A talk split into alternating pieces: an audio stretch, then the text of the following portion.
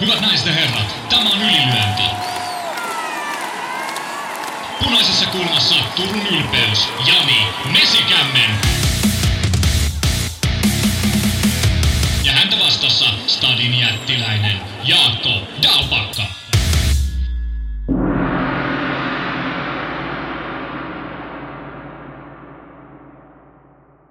Nyt on kunnollista ja aivan mahtavaa ja kelpaa kyllä ja kelpaa meillekin.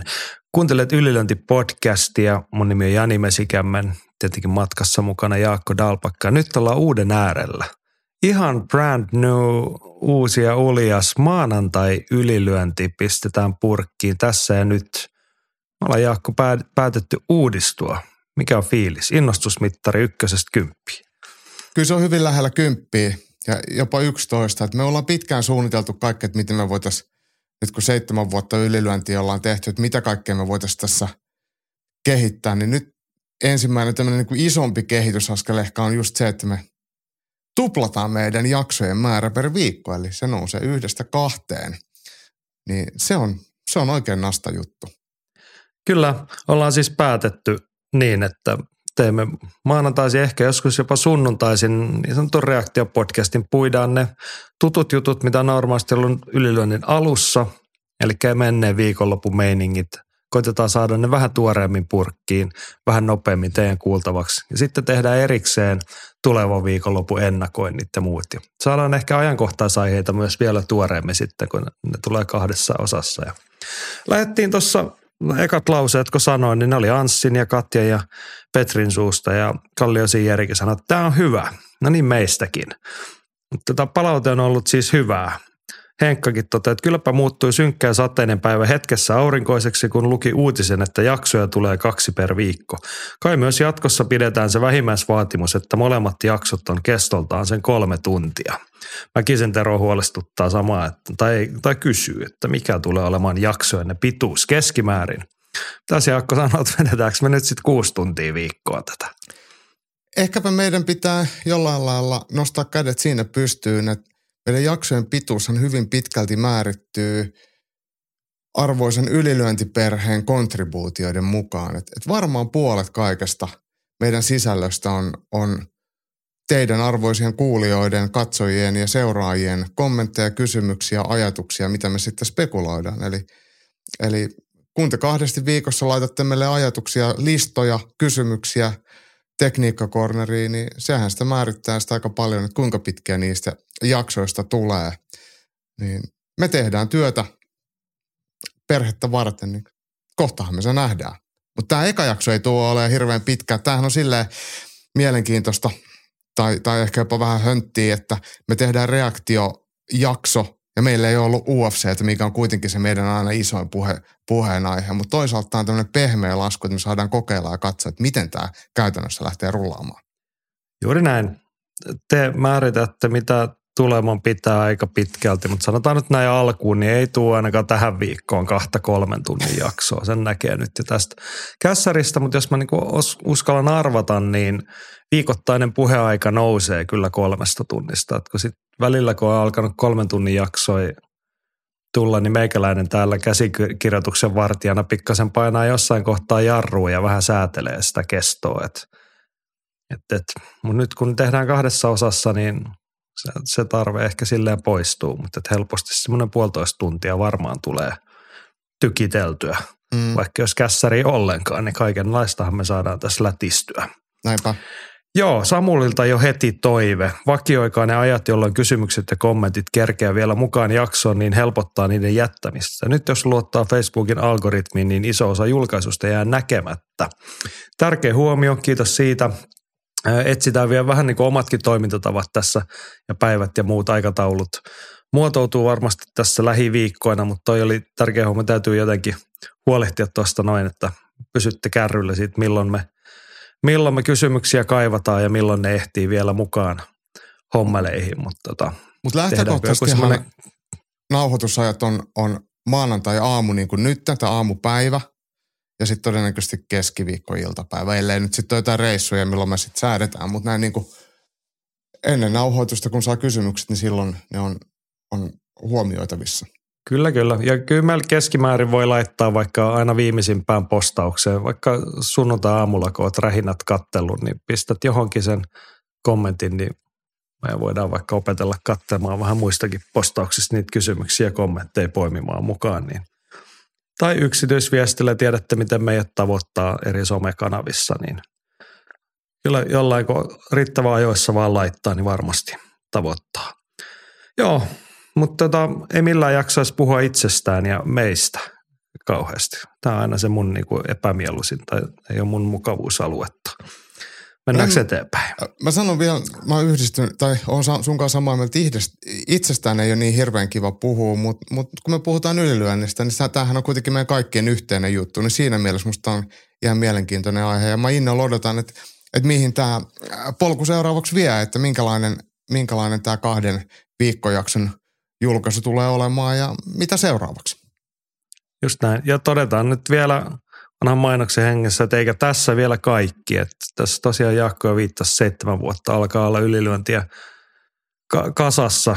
Ollaan kouluiässä, niin ehkä tässä on jotain muutakin kivaa vielä luvassa. Lahjaksi meille ja teille, seitsemänvuotis lahjaksi. Niin tota, katsotaan, mihin suuntaan ylilyöntikonserni tästä vielä kurottaa. Ihan jo lähiaikoina ehkä jotain uutta ja kivaa luvassa. Mutta mennäänkö kamppailun maailmaan ja viime viikon lopun isoihin koitoksiin. Mennään vaan, ja siellähän meillä on tietenkin viime viikon matsi tietenkin ensimmäisenä käsiteltävänä. Kyllä, ja sieltä nyt yksi nousee ylitse muiden, mikä oli meidän viime viikon, viikon taistelu. Canelo Alvarez vastaan Jermall Charlo. Mitäs sitä nyt sanoisi? Tavallaan niin kuin hyvä fiilis. Sitten sehän meni just melkein silleen, kun me oltiin ennakoitu. Sitten samaan aikaan, niin sitä kuitenkin olisi vähän toivonut, että olisiko jotain vähän suurempaakin voitu nähdä. Vai mitä? On aika samoilla linjoilla ja se, se semmoinen romanttinen ajatus siitä, että tulisiko jotain yllättävää ja tulisiko jotain eeppistä, mutta eihän sitä aina tule. Ja, ja kyllä useimmin ne semmoiset ammattilaisten veikkaukset, ei pelkästään siis meidän, vaan ihan kautta linjan, niin tämähän on ollut tämä Canelo ja Charlon ottelun kulku on ollut hyvin semmoinen todennäköinen. Kaksi huippunyrkkeilijää, jos toinen on vielä vähän, tai oikeasti aika selkeästikin parempi, niin, niin, niin heikompi osapuoli ottaa sen verran järkevästi ja, ja turvallisesti, että et ei omissa soi, ja sitten siitä tulee semmoinen on rutiinivoitto, mistä ei jää jälkipolville kerrottavaa. Ei voi sanoa, että matsi olisi ollut missään tapauksessa pannukakku, mutta semmoiset mm, yllätyshetket ja, ja tapahtuman käänteet ja tarinat, niin, niin loisti poissaolollaan. Niin. Mä mietin, että jäikö meillä viime viikolla puhumatta se sun vanha perusmaksiimi ja pieniä stereotypia ja klisee, että jos kaksi hyvää ottelijaa kohtaan, niin isompi voittaa. Charlohan oli pidempi. Se, se oli sitä markkinapuhetta, mitä kaikissa ennakoissa tuotiin esiin, että kun se on iso ja ulottuva. Mm. Mutta tosiasia se, että hän tuli kaksi painoluokkaa alempaa tähän matsiin, niin se sitten niin näkyy tuossa, että kumpi oli isompien painoluokkien ukko. Joo, ja tosiaan Canelohan käytti sitä omaa fyysisyyttään mielestäni tosi hyvin hyödyksi.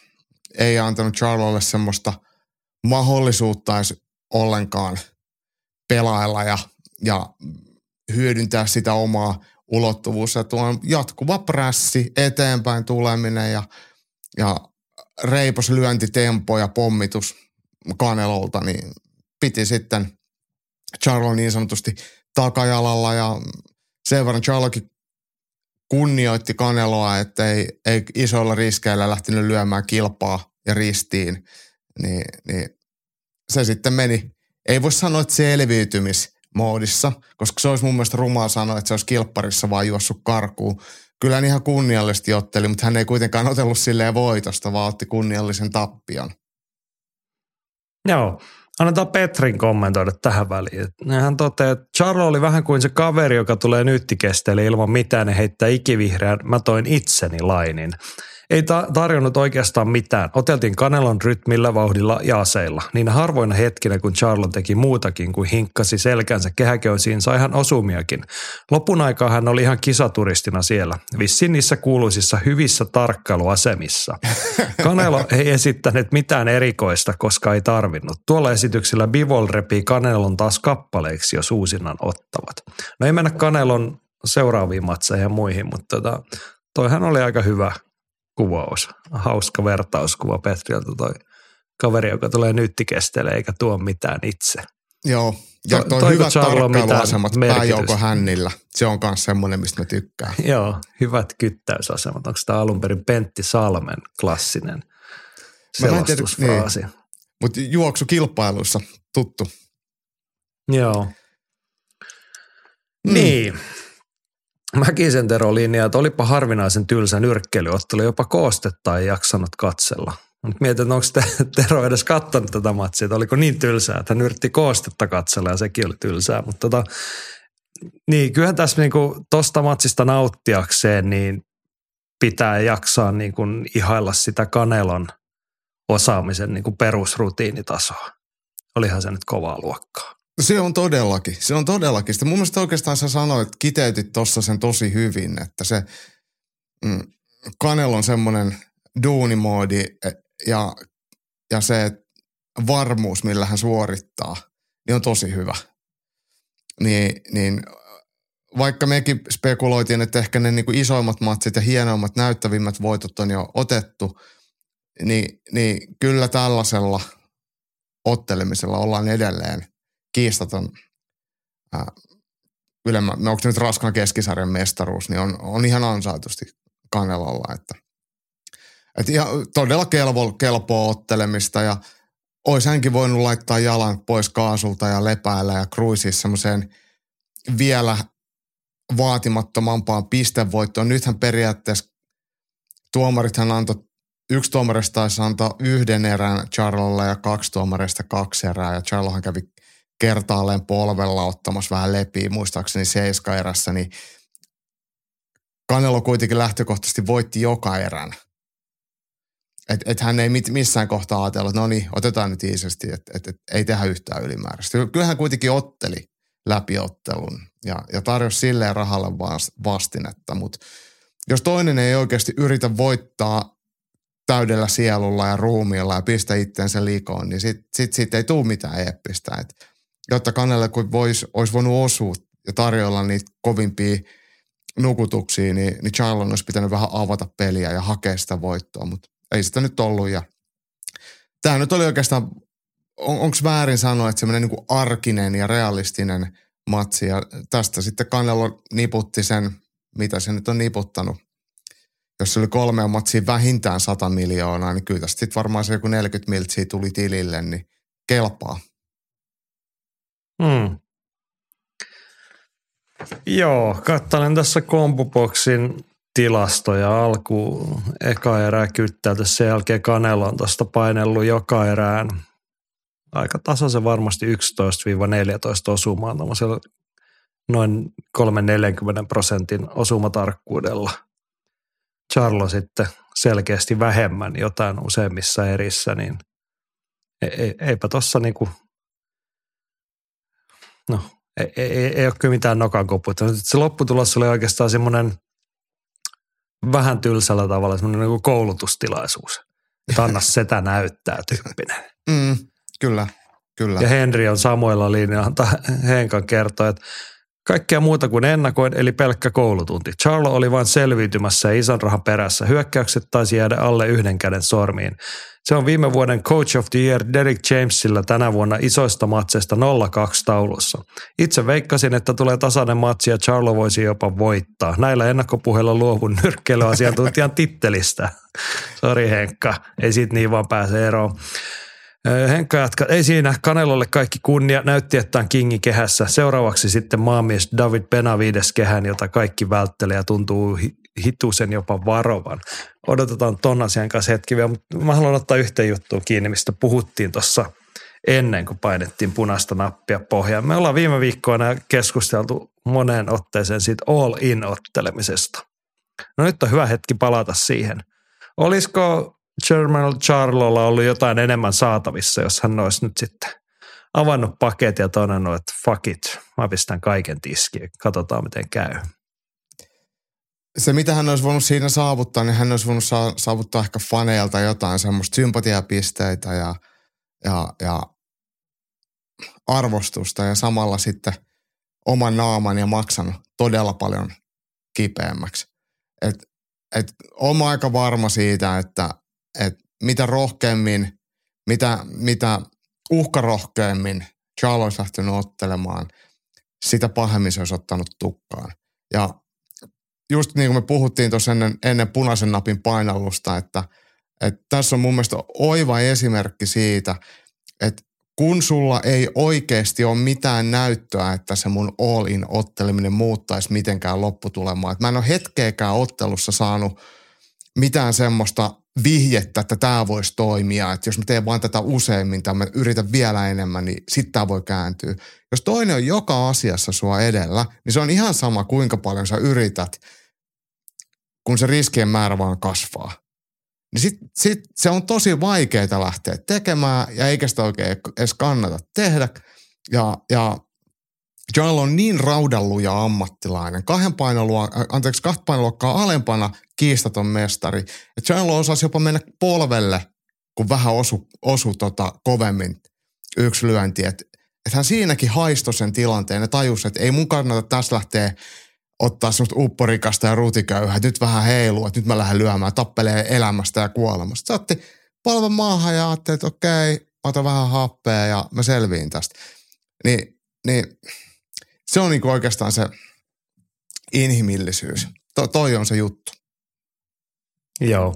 No, oikeastaan se ainoa hetki, että olisi pitänyt sitten heti ottelun alusta yrittää saada hommaa sekaisin ja omiin käsiin. Mutta kun se ei toteudu, niin kyllä siinä aika vähän oli niitä hetkiä, että vähän pahanaa. Eikä, eikä siinä tosiaan siinä olisi ainoa, mitä hän olisi voinut saavuttaa, niin olisi ollut jonkinlainen niin kuin fania arvostus, että jätkä edes yritti tyyppi. Nythän on niin kuin tullut sitten kuraan iskaan, että kun jäi vähän hampaattomaksi esitys, kun ei riittänyt eväät. Joo, se, mutta siis tuohon liittyen, että jos olisi ottelun alusta, mehän puhuttiin, että kun hän on ulottuvampi ja hyvin liikkuva, että pitää jabilla etäisyyttä ja mm. muuta, eikö vaan? Mm. Katsotaanpa tästä tilastoista ensimmäiset kolme eri, eli yhdeksän minuuttia, niin Charlo yritti kuusikymmentä jabia, arvaa kuin moni osuu. seitsemäntoista. Neljä. Oho. Oho. Niin. Et siltä pohjalta. Ja toinen tuli kuitenkin eteenpäin suurimman osan siitä ajasta. Niin. Mutta ei vaan löytänyt perille. Pakko nostaa yksi tilastonosto tuolta vielä. Mä ennakkoon ja fiilistelin sitä, että Canelo-matsissa on aina hienoa se, että kun se haluaa tulla siihen lähelle ja pureutua sinne kaverin kylkiluitten väliin, niin sata kolmekymmentäneljä vartalo lyöntiin perille. Olihan se nyt hienoa taas. Ja Canelo lyöne aina kovaa. Canelollahan on, on, se on ehkä osittain myös niinku teatraalisuutta. Et, et, ja se ei tarkoita, et, etteikö hän oikeasti löyskin tosi kovaa, mutta hän myös näyttää, että hän lyö tosissaan. Ja tuomarit näkee, että nyt se irvistää, nyt se kiskasee ja mylväsee ja hiki lentää. Ja se oikein niinku, kaikki näkee, että nyt ne lyönnit tulee kovaa. Ja nyt kun ne tulee tänne kroppaan, niin toisen on pakko suojaa ja myös sitäkin kunnioitetaan. Että et vastaanottajan on pakko reagoida niihin kroppalyönteihin, että että vaikka teoriassa silloin, kun lyödään keskivartaloa kohti, niin silloinhan su- lyöjällä on myös suojaus, suojaus vähän enemmän auki. Mutta ei sinne noin vaan lähdetä kuittaamaan, kun tietää, että muuten on maksa kurkussa. Että, että pakko pistää kättä väliin. Niin, se on just näin. Mutta siis tuo teatraalisuus oli hyvä sana, mutta se on olennainen osa. Hänkin ymmärtää suurena mestarina, että hän tekee sitä yleisölle ja sitten hän ymmärtää myös, että miten se otteluiden arviointi toimii, että kun ei se tuomari siinä, tai pistetuomarit ei ole itse siinä lyöntävänä, niin jollain, jollain aistinvaraisella arviointikeinolla niiden pitää niin kuin päättää, että oliko nyt kovin vai mitä lyöntejä oli, niin kyllä sinne kannattaa lyödä sen näköisesti, että on tosissaan. Sitten voidaan toki näin niin kuin valmennuksen ja muun näkökulmasta halutessamme keskustella siitä, että minkä verran siinä on vaikka huonoa hengitystekniikkaa, että sä ähiset ja puhiset ja irvistät, kun sä lyöt sinne, että niin kuin oikein semmoinen kliininen jätkähän vaan niin vetäisi niin ilmeen värähtämättä sinne, paukuttaisi vaan sen koukkuun kylkeen ja hengittelisi nenän kautta rauhallisesti. Mutta. Joo. Se on toinen juttu se. Hei, mä sanon, mä lisään tuohon vielä tuohon tohon, tota, tohon, tohon hengittämiseen, niin, niin kyllähän se oikeasti, jos ajatellaan, että tehdään tämmöisiä maksimaalisia, maksimaalisia suorituksia, että lyödään vaikka tenniksessä, kun lyödään jotain kovia lyöntejä, niin kyllähän siellä sähän kuulet, kun ihminen hengittää. Että ei, se semmoinen kuin perus matalalla sykkeellä nenän kautta hengittäminen, se ei vaan riitä. Että kyllähän silloin, kun kiskotaan oikein tosissaan. Kyllä, kyllä, niin, mutta siinä on asteeroja, että niin. Kun jotkut voihkii siellä kun, ihan kuin jonkun toisen homman parissa, mutta jotain näin. Ja toiset ähkiä ja puhkia, on se sitten keihäänheittäjä tai kuulantyöntäjä mm. tai muuta, ja jotkut pääsee sitten vähemmällä. Jep. Siinä suhteessa, mutta se on niinku hengitystekniikasta lähtien, mutta se ei ehkä ole niinku olennaisin juttu tässä. Joo, mutta hei, olennaista jatko. Charlo saa palata alempiin painoluokkiin, ottaa mitä ottaa, hän taisi huudella tuon Crawfordin perään, eikö vaan? Niin, ja siis Terence Crawford tässä haluaa täällä Caneloa vastaan, että mm.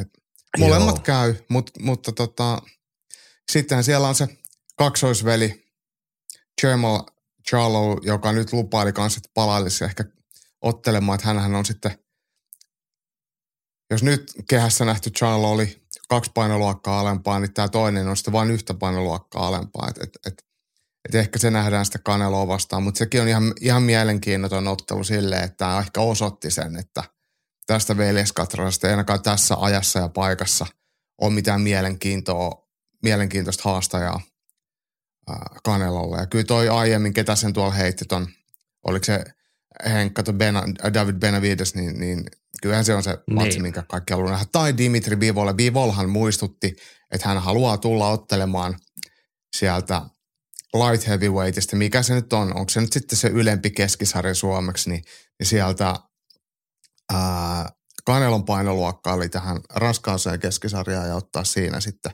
kiistattomista vöistä. Hänellähän on ne siinä painoluokkaa ylempänä, missä, missä nappasi voiton Canelosta. Niin nyt ottaisi uusiin sitä olemassa. Ja se olisi mun mielestä kaikista mielenkiintoisin. Sen mä halusin nähdä kaikista eniten. Niin, se olisi kyllä kiinnostavaa tuossa paljon. Mutta kyllä mä sanon, että tässä ja nyt, niin Canelo vastaan Benavides. Canelohan ilmoitti, tai hänen leiristä ilmoitettiin, että paluusuunnitelmat on sinne toukokuulle. Mm. Cinco de Mayo tietenkin. Kyllä. Kyllä. Siihen viikonlopun juhlaan, niin olisihan se nyt aika komeata. Alvarez, Benavides ja sitten lyödään, eikä kattella. Joo. Tykkään no niin, siitäkin. Make it happen. Joo. Voit, voitko sä soittaa sinne promottorille, että hoituisiko tämä homma, jos sen ei nyt itse tätä tajua. Eikö se ole nyt silleen, että Canelohan ottaa ne kolme matsia se Premier Boxing Champions, eli samassa tallissa, mihin Robellakin oli vielä muistaakseni yksi ottelu jäljellä, niin Robbehan voisi toimia siinä nyt sitten vähän välittäjänä ja hoitaa sen. No jos sä soitat Robbelle sitten ja kyselet muutenkin mitä kuuluu, niin mm. hän voi välittää sanan sitten siinä samalla. Ja järkkää se Ahvenanmaalla, niin. niin mennään katsoa. Cinco de Mayo Ahvenanmaalla. Niin. Se olisi kyllä hienoa. Siinä Maarianhaminassa, siinä on, no ei siellä oikeasti ole sellaisia paikkoja. Ehkä siihen johonkin terminaalirantaan parkkipaikalla voidaan sitten kehä laittaa pystyyn. Mutta paitsi silleen vanhaisen, siellähän on ne linnanrauniot siellä keskellä saarta jossain, niin sinnehän voisi tietty järjestää vähän semmoisen näyttävämmän Cinco de Mayo. En tiedä, mitä, mitä mieltä meksikaanit on nyt tästä asiasta. Mutta tota, niillähän ei ole omaa kyllä kulttuuria mitenkään. Niin. No joo. Mutta hei, ammattinyrkkeilyssä olisi muutakin juteltavaa. Mennäänkö niihin? Mennään mielellään. Petri toteaa, että alempi raskassarja on saanut Usukille manttelin perjän painoluokan kuninkaana. Chai Opeteja vei viime matsissa Marius Bridisiltä vyöt ja nyt murskasi Jordan Thompsonin lauantai-iltana Lontoossa. Todella komeaa ottelemista. No mitäs sanot tästä herrasta? Australialainen pitkä huiskee cruiserweight, eli onko tämä nyt sitten niinku suomeksi oikeasti kevyt raskassarja? Menikö se niin? No kuule, kun en muista näitä kaikkia nyt. No ihan sama, ihan sama. Mutta mut, mut mielenkiintoinen ottelija, tunnustan, että mulle tämä on tullut vähän puskista. Ää, australialainen otelu, valtaosan otteluista on tuolla Oseaniassa, Sydneyssä ja missä lienee. Niin, niin tota, tuli nyt Matchroomin oma ottelijaa vastaan Matchroomin iltaan ja nappasi siellä sitten tyylipuhtaan voiton. Ja tämmöiset käyntikorttivoitot, näähän sitten laajentaa sitä, sitä fanipohjaa merkittävästi. Ja kaksikymmentäkolme matsia, joista kahdeksantoista tyrmäyksellä eikä yhtään tappioon, niin kyllä tämä, tämä Cruiserweight siinä mielessä voi hyvin, että on, on, on tämmöinen globaali painoluokka. Ja mä oon jo miettinyt vähän sitä, että olisiko tämä opettaja niin mahdollisesti jossain kohtaa siirtymässä raskaaseen sarjaan. Että hänhän on kuitenkin ihan pitkä ja hoikka, että saa, saako siihen oikeasti sitä raskaan sarjan painoa. Te, tekisi saman kuin Usyk. Hän taitaa olla vähän pidempi, mitä Usyk on. En ole ihan varma, mutta sata kahdeksankymmentäkahdeksan senttiä kertoo internet ja paino yhdeksänkymmenen kilon pinnassa, niin ei se välttämättä ole niinku tarpeen eikä. Mm. No, jos sanotaan, että jos putsaa nyt ton samalla tavalla kuin Usyk, niin varmaan niin tulee se houkutus, koska ne isot tilipäivät on kuitenkin siellä ylimmässä painoluokassa. Mutta tota, onhan hänellä aikaa, kaksikymmentäkahdeksanvuotias ja on muuten samanlaista sukujuurta herrassa, niin kuin toi nimikin ehkä joillekin vähän viittaa, niin kiinnostava Tää, tapaus. Mä avasin BoxRecistä tämän kyseisen painoluokan rankingin, niin, niin siellähän kakkossijalla on, on ruotsalainen Badu Jack. Eli siinähän on siinä mielessä hieno ottelu meidän kannalta, että kolmekymmentäyhdeksänvuotias konkarinyrkkeilijä voisi vois lähteä katsoa, että miten se vieläkö riittää. Mutta mut sitten kun mennään tästä tätä Cruiserweightin rankingia alaspäin, niin siellä on kyllä tosi paljon itselläni semmoisia vähemmän tunnettuja, itse asiassa ihan vieraitakin ottelijoita. Että tämä painoluokka kyllä kärsii siitä, että kaikkia kiinnostaa se raskas sarja tai sitten jotkut muut painoluokat. Tämä on se kaikista pahin väliinputoja painoluokka, niin, niin, niin tunnettuja nimiä ei niin paljon omaan silmään ole. Joo.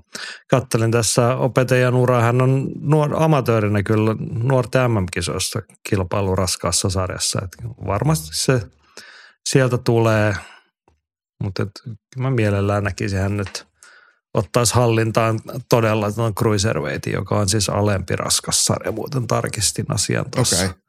Okay. Hän on urheilusukua. Wikipedia tietää kertoa, että hän on sukua australialaisella futispelaaja Tim Cahillilla, joka on siis australialaisen jalkapallon suurimpia legendoja, ja rugbypelaaja Ben Robertsille. Siellä on hyvät geenit taustalla. Mutta onhan opettaja niin, niin erittäin urheilullinen. On, on. Ja siis nuoresta pitäen, hän on kaksikymmentäkahdeksanvuotias, mutta hän on kuusitoistavuotiaana hommannut itselleen olympiapaikana. Niin mm. Kyllä siellä niin kun alkaa sitä vuosien kokemuksia olla alla sitten jo, niin pistäkää nimi mieleen, jos ette vielä ole tällaista noterannut, koska siinä on erittäin kiinnostava.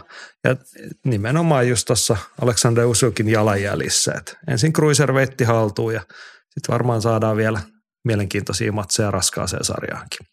Itse mietin vielä tästä sellaista, että, että, että kun nämä Oseanian suurimmat tähdethän on meille aika vieraita, niin, niin olisi aika hienoa, että tästä vaikka Matchroom kiinnittäisi hänet omaan tallinsa ja sitten päästäisiin globaalisti tai vielä enemmän viemään ottelijaa eteenpäin. Et, et kyllähän se, kun otellaan Euroopassa ja Jenkeissä, niin, niin on se ehkä sitten vielä kuitenkin isompaa kuin otella pelkästään Australiassa. No, luotetaan siihen, että hänen taustajoukkonsa ymmärtävät myös tämän prizefighting-bisneksen päälle. Et eiköhän sieltä haluta globaaleihin kehiin ja tilipäiviä ääreen. Joo, mainitsit tuossa Padujakin, mutta viikonloppuna oli tosi toimissa toinen ruotsalainen ja Henkka kertoi, että Otto Wallin kävi Turkissa vieraskehässä hakemassa hyvän voiton, kun voitti hajaäänituomiolla V B S S-turnauksessa Cruiserin finaalissa Usukille hävinneen ja raskaassa sarjassa voittamattoman Murat Gassievin helposti. Gassiev oli kyllä vaisu, ei ole ollut enää sama käsivammojen jälkeen. Wallin voitti ottelun käytännössä suorilla ja Jabi pelasi mallikkaasti. Gassiev löntysti kaksitoista erää perässä ja Wallin vain ohjaili häntä. Arvokas voitto. Seuraavaksi luossa iso matsi. Petrikin kommentoi, että Murat Gassievin raskaansarjan taipaleesta taitaa tulla pannukakku. Kaikenlaisten terveyshuolien jälkeen nyt tappio Otto Wallinille. No, mitä sanot Wallinista ja Gassievista? Kumpikin ihan kiinnostavia nimiä. Mä, mä tykkäsin Gassievista siinä World Boxing Super Series aika, ajan kohdalla, että et hän oli tosi väkevä ja löi hemmetin, hemmetin kovaa ja, ja löi kovaa ristiin ja sitä oli kiva katsoa. Mutta mut sen jälkeen niin ei oikeastaan ole, ole missään kohtaa sitten päässyt samaan lentoon ja vaikka listalta löytyy nopeita tyrmäyksiä, niin vastustajat on ollut periaatteessa aika merkityksettömiä.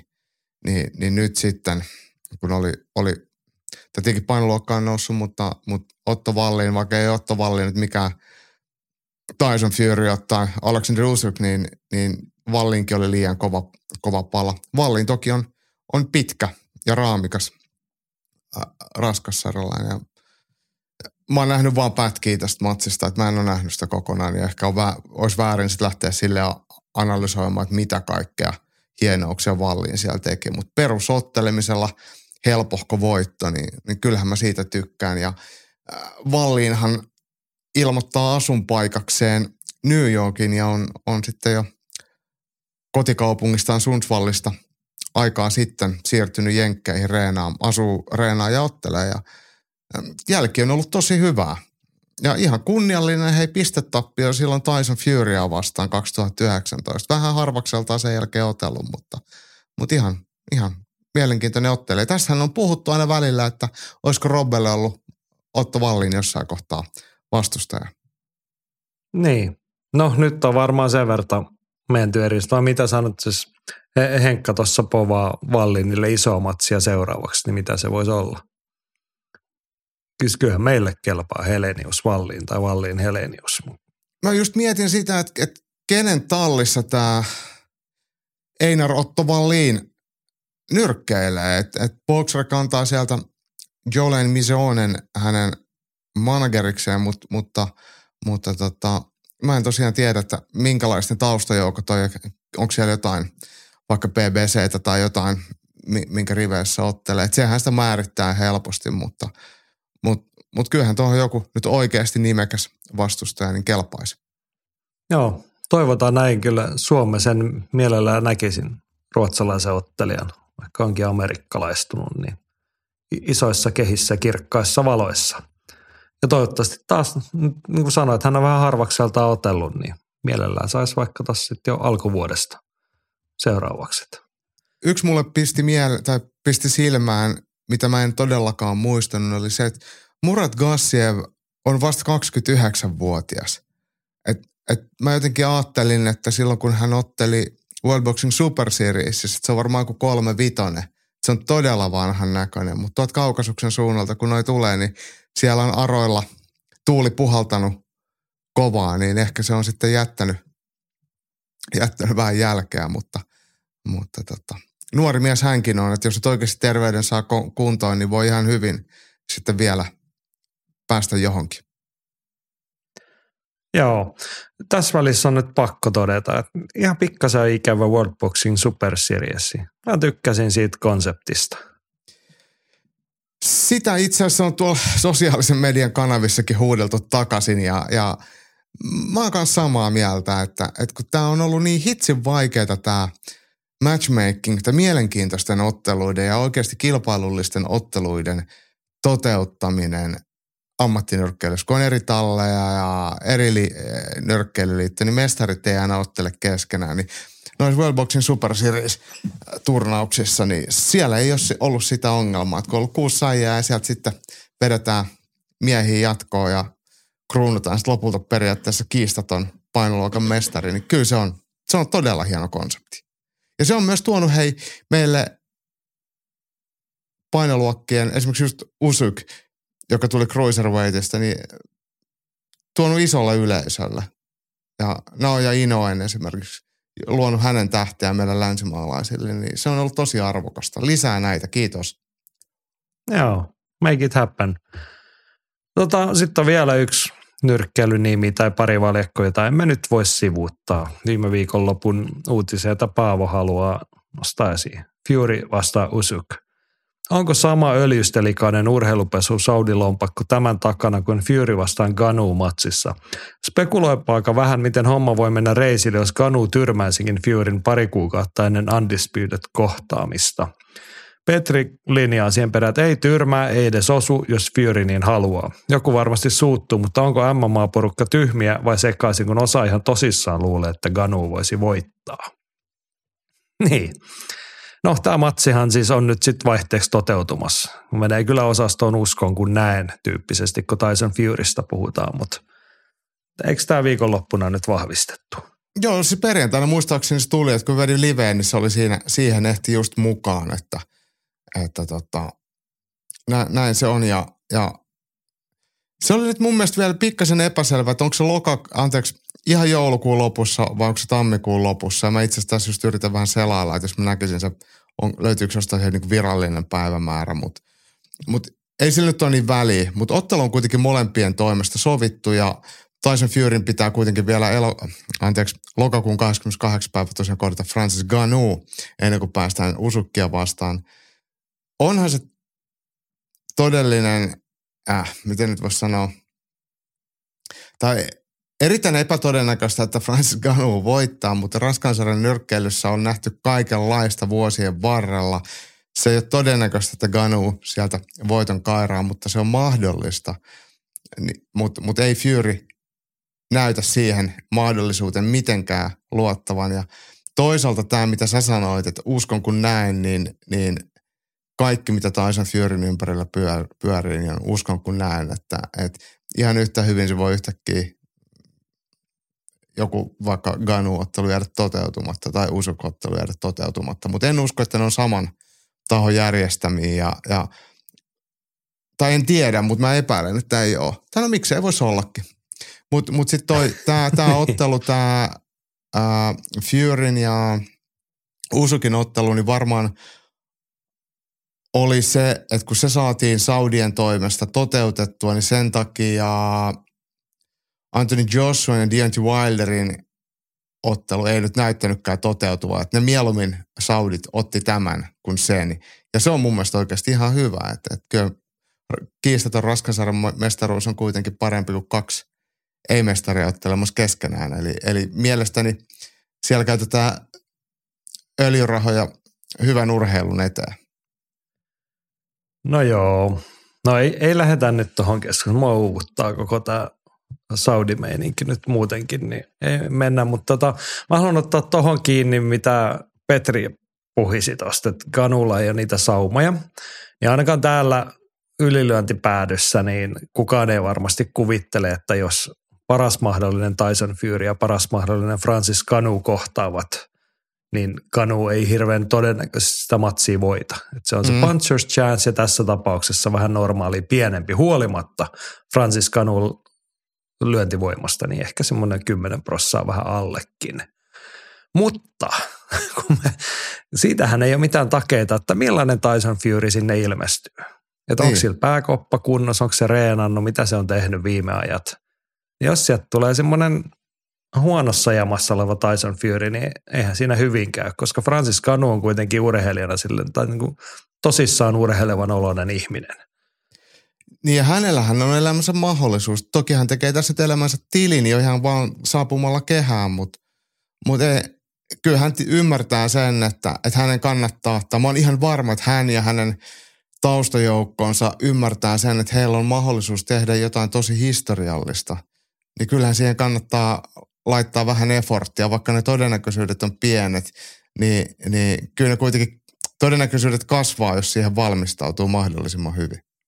Kyllä, kyllä, mutta mä sanon vaan, että niinku, totta kai laitetaan efortti, mutta se, että niinku todennäköisin vaikuttava faktori on se, että millainen Tyson Fury tulee missä valmiudessa. Ei, se on niin, se vai, vai, vaikuttaa eniten, millainen matsi tuossa nähdään, jos nähdään. Kyllä. Mutta joo, emme siis kuvittele, että Francis Ngannou on, tai en mä tiedä kuvitteleeko kukaan sen parempi nyrkkeilee kuin Tyson Fury, mutta onhan se Francis Ngannou'n tyrmäysvoima ja lyöntivoimaan niin kuin hirvettävällä tasolla, että jos sille antaa sauman lyödä mm. olemalla huono ja välinpitämätön, niin kyllä se saattaa sattua. Joo. Noin. Tyson Fury siis, käy aina silloin mm. tällä kanveesilla, että kyllä hän ottaa osumia.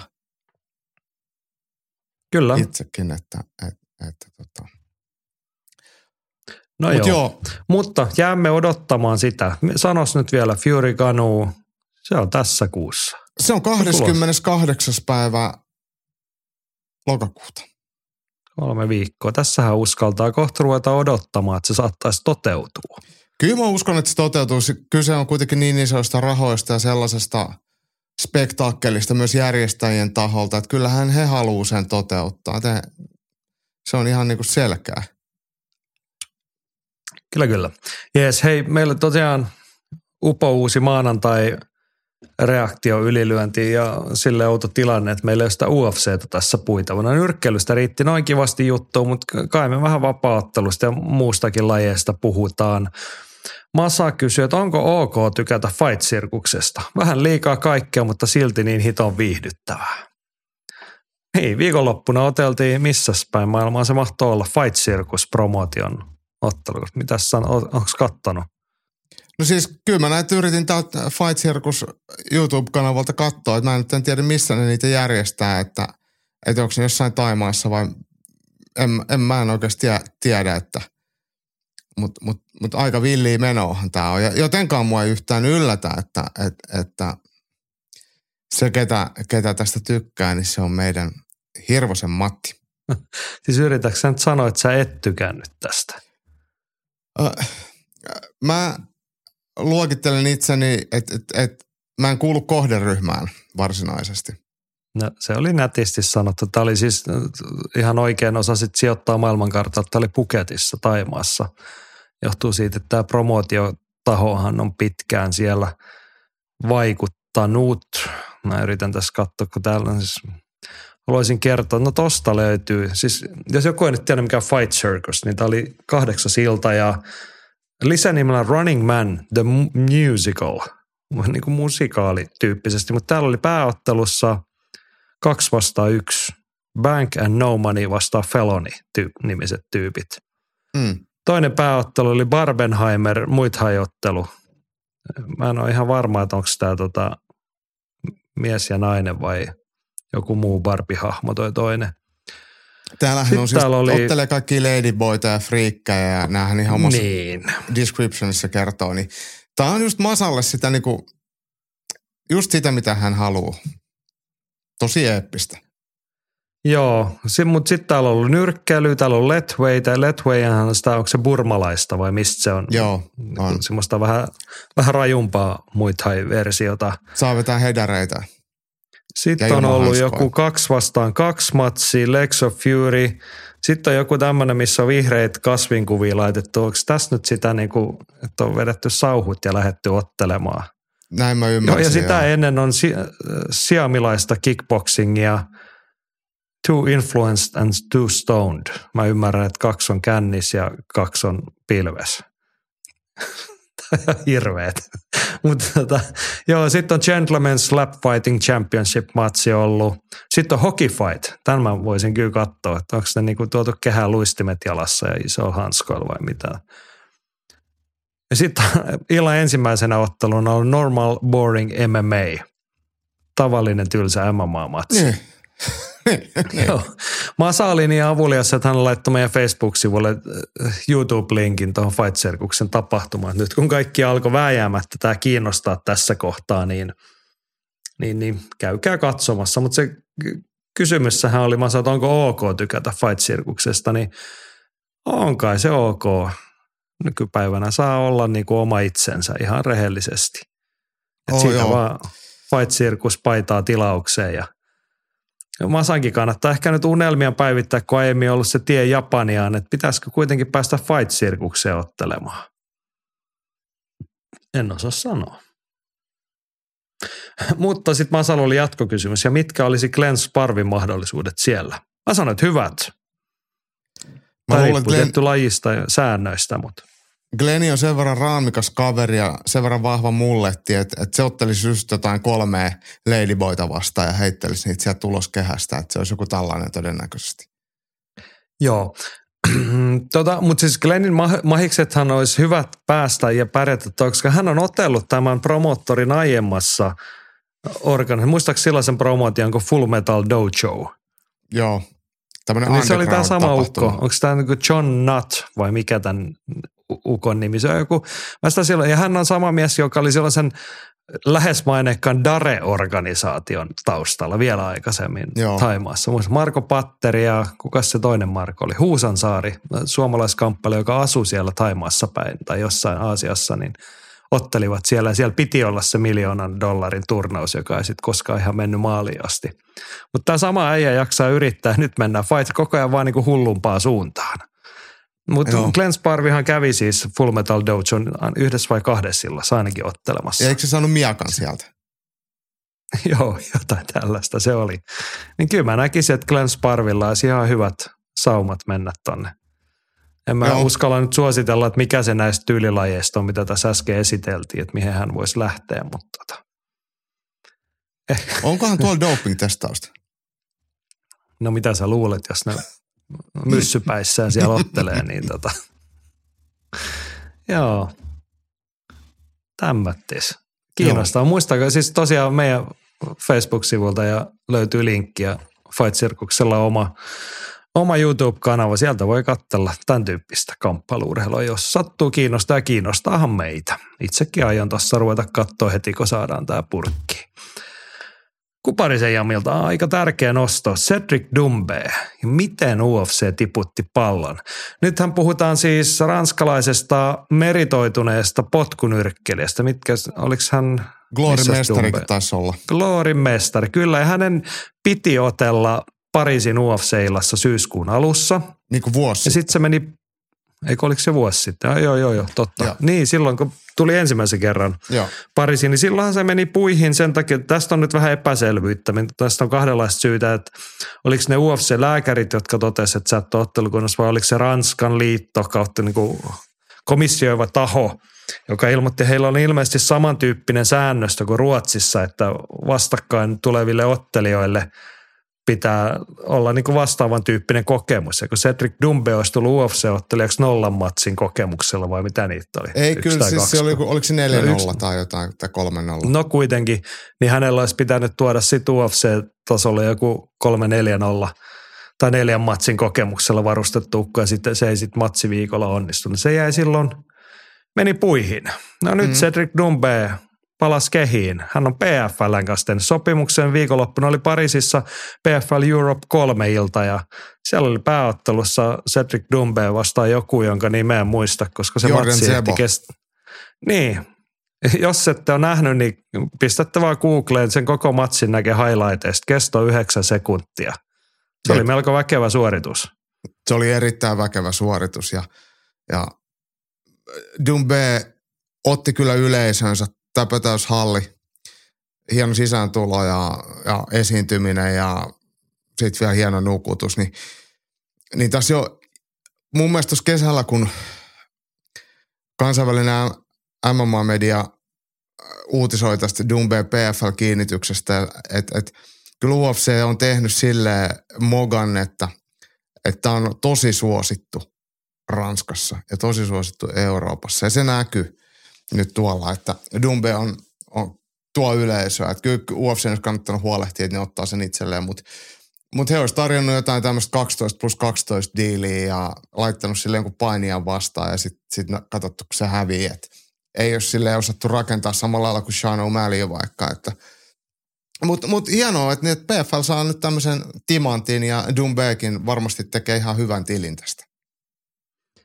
Niin. Joo, siis ehkä se, kun Jami viittaa, että U F C tiputti pallon, niin se liittyy siihen, että mitä on tapahtunut sitten sen mönkään menneen Pariisin esiintymisen jälkeen. Että U F C vissiin jotain sopimusta hänelle tarjosi perusmallista.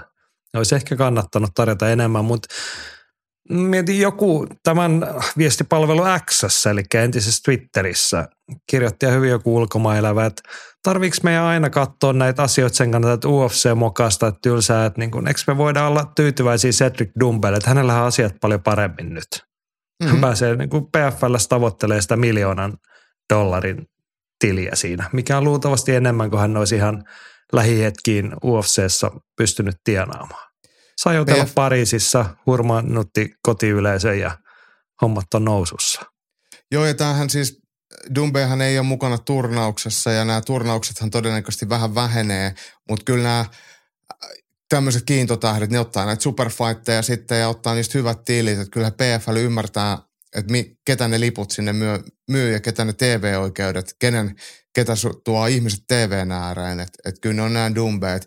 Ja myös hei tuossa toisessa pääottelussa ollut Lazy King, Aresin kahden painoluokan mestari, jonka kans piti mennä U F C:hen. Ja sitten kun sille tarjotaan kans kaksitoista plus kaksitoista soppariin, niin P F L lunasti sen sieltä. Ja Lazy King pisti sellaisen näytöksen, että lyhyen varoja Brad Wheeler, brittiottelija, niin joutui heti taputtaa parin minuutin jälkeen. Ja Lazy King ot, otti, otti kans yleisönsä. Hienosti roikku muuten polvitaipeesta ja häkistä alaspäin kuin ku lepakko.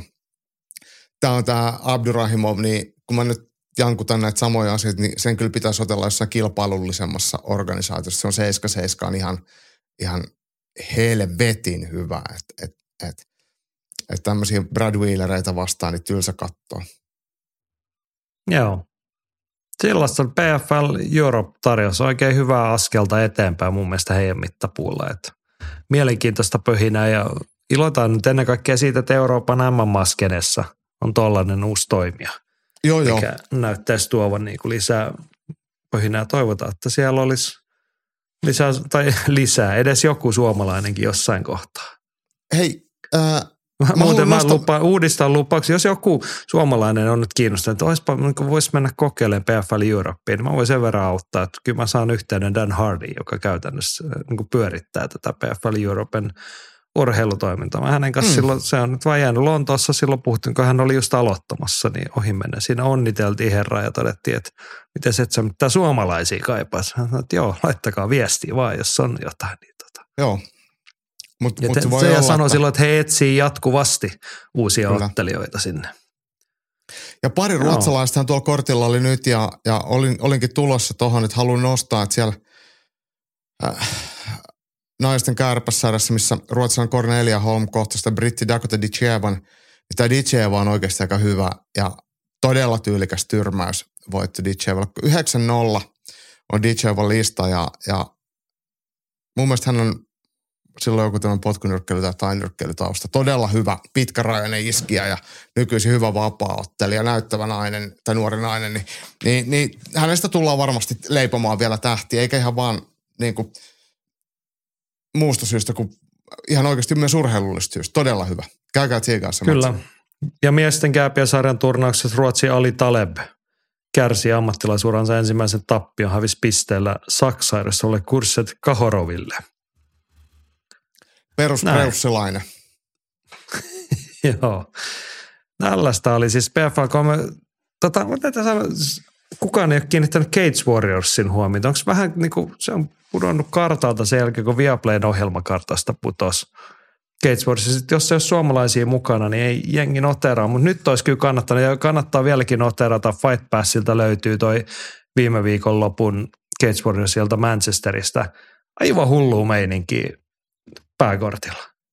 Joo.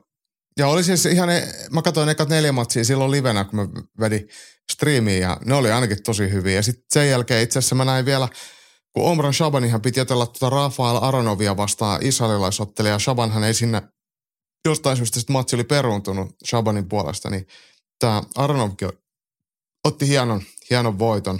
Mutta kyllä nämä, eikö nämä matsit, mitkä meitä kiinnostaa, niin ne on nämä, missä on nämä ruotsalaiset ollut toisena osapuolen.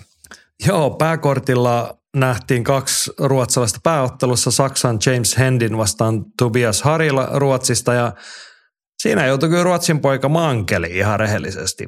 Väkevä painija Hendin, niin hän ihan suoraan sanottuna riepotteli Harilaa siinä, joka on taitava pystyottelija, niin ei aika vähin ne hetket ja onnistumiset Harilalle. Ja sittenhän se päättyi ikävästi kolmannen erään alkuun, kun Hendin, hän otti aika ilmavia nostoja ja maahanheittoja ja Harilalla oli ehkä semmoinen, en mä oikein tiedä, hyvä vai huono tapa, mutta se jotenkin oli niinku vaarallisen näköinen tapa, että kun tullut korkealta alaseota pelkästään yhdellä kädellä vastaan, niin siinähän kävi sitten huonosti käsi katkessa aika ruman näköisesti jostain yep. siitä. Kyynärpäästä. Niin, niin siis kyynärpää ja ranteen välistä, mikä luu toi nyt on taas. Tai siinä on joo. useampi luu tietenkin, mutta tota.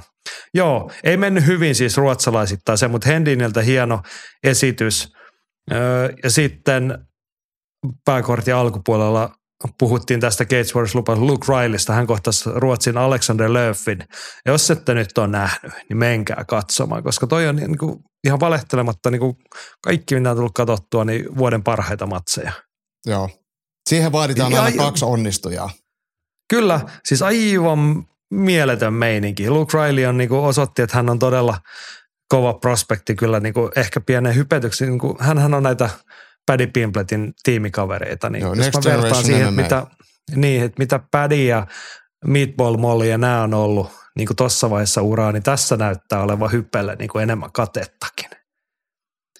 Mutta siis joo, matsihan meni sen tyyppisesti, että eka erä lopussa näytti, että nyt katkee ruotsimies, että se lyödään ihan just pihalle ja selvisi just ja just tauolle ja toka erä alkupuolella näytti sieltä, että no nyt lyödään Raili pihalle, että näytti todella pahalta matossa ja sitten toka erä lopussa se alkoi taas kääntyä, Raili meinasi siinä saada taas myllyn pystyyn ja sitten kolmannen erän alussa Lööf ei enää jaksanut ja sitten tuli noin neljä miljoonaa iskua siihen ekaan minuuttia tuomari väliin, että joo, pystystä pistettiin äijä pihalle ja se oli kyllä kuvaavaa, että kun taisi olla Goddard siinä tuomarina, kun tuli väliin, niin ruotsalainen vaan niin kuin valuu sitä häkkiä pitkin sinne istumaan sitten, että joo, kiitos. Tämä oli tässä. Ja Luke Riley, hän oli sitten itsekin sen verran poikki, kun yleensä sitten nämä hyppää sinne häkin päälle tuulettaan, niin hän jakso hädin tuskin sai itsensä kammettua sen häkiaidan päälle ja yli siitä sitten. Oli kyllä upea matsi. Joo, se oli hieno ottelu. Kyllä kannattaa käydä katsoa.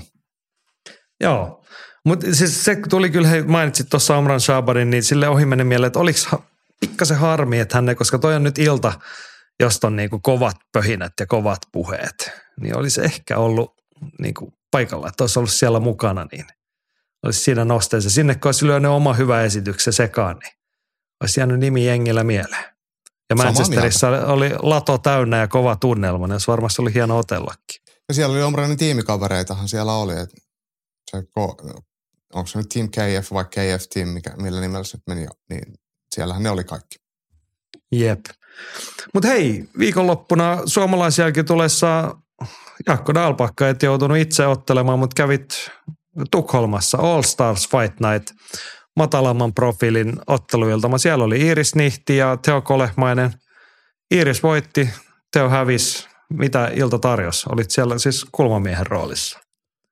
Joo, nyt kun All Stars on, on muuttanut uusiin tiloihin, heillä on aika isot tilat ja siellä pystytään sitten järjestämään hyvin kilpailuja, niin järjestää tuommoisia, Suomessakin käytetään näitä kansallisen kilpailun termejä, niin siellä on amatöörimatseja ja muutama ammattilaismatsi ja kunnon show ja tyyli kolmenkymmenen euron liput ja talo ihan täynnä väkeä, niin, niin hyvä pöhinähän siellä oli. Hienot kilpailut ja paljon matseja.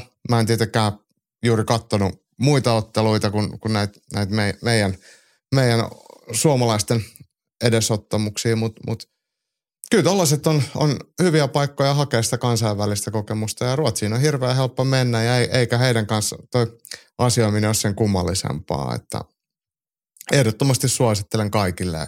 Sieltähän löytyi paljon tuttuja takavuosilta vanhoja vanhoi kavereita All-Starilta ja muutenkin Ruotsista. Ja siellä oli myös Omar Tukarevo ollut treenileirillä siellä, niin Omar oli siellä. Ja, ja sitten tota, esimerkiksi Teemu Pakkalenin U F C-debyytissä tyrmännyt Mike Diakese, hän asustelee Tukholmassa, niin se oli siellä samassa hotellissa suomalaisottelijoiden kanssa ja senkin kanssa juttelin. Niin nasta, nasta keikka. Uh, Joo, ma- mutta meitä tietenkin kiinnostaa suomalaisten otteet, niin kerros mm, vähän, jo, mitäs nämä sitten meni.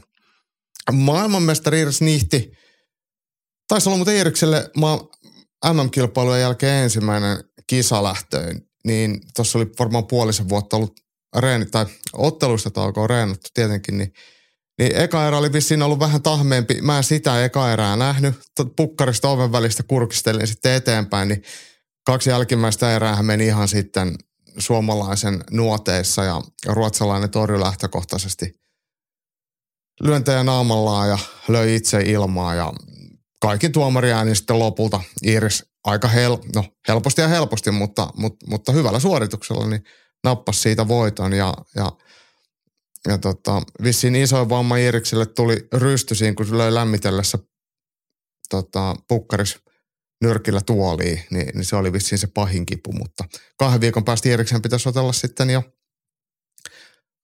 Kareliassa Imatralla. Okay, siinä on vähän prosess, prosessissa pikkasen hiomista, jos lämmittelyssä lyöt tuoliin, mutta en mm. mä ehkä halua tietää tarkemmin, miksi. Mulla on kyllä tota... videolla tästä haastattelua, että ehkä me saadaan se Ylilyöntistudion YouTube-sivuille. Mua, mua vähän nauratti kyllä, että noi on Iiris Nihti ja hänen valmentajansa Janika Antinmaan, ne on kyllä semmoinen voimakaksikko, että mä itse pysyn kaukana, kun ne liikkuu ja puhuu ja toimii. Että... Ja nyt en ihmettele, että silloin sattuu ja tapahtuu. Mut no hyvä, niin, mites Teo hy- Kolehmainen? Teo otteli semmoista tsetseeni tai Dagestani kaveria vastaan, jonka nimeä mä nyt, se oli joku Muhammed, se oli. Ja ottelussa tietenkin, niin kuin varmasti arvataan, niin nämä Kaukasuksen pojat on väkeviä painijoita ja Kolehmainenhan on sitten kilpailun nyrkkeilyssä ja toki nyt sitten myös vapaa-ottelussa, niin venäläinen halusi painia ja Teo mielellään sitten lyödä ja potkia sitä.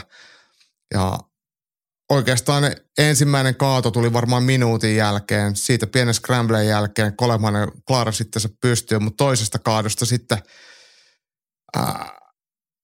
tämä Ruotsista All-Starin venäläinen niin sai sitten napattua lopulta takakuristuksen. Ja kyllähän sittenkin Kolehmaista harmitti, mutta ei. Kolehmaisellakin on tälle syksylle sovittuna jo viisi ottelua, että sekin ottelee sitten seuraavan matsin jo Kareliassa ja mitä useammin ottelee, niin se paremmin sitä kehittyy. Et en, vaikka Teo harmitti vietävästi ja, ja näin, niin en, en mä näe sitä sen isompana ongelmana. Että kokemattomia tai vähän kokemusta ottelijana, niin, niin, niin mitä sitten? Amatöörinä voi, kunhan vaan ottelee, niin sillä menee eteenpäin. Ja pikkuhiljaa ja sitten vuoden kahden jälkeen voi katsoa, että oikeasti että mi, mihin asti sitä on päästy. Turha sitä niin kuin ensimmäisen otteluvuoden aikana ruveta vielä hirveästi murehtia, että jos jollakin väkevällä painijalla vaikka hävii painissa, mitä sitten? Just näin. Puita kansainvälisiä matseja. Kans, kansainvälisiä matseja, ne on aina tärkeitä.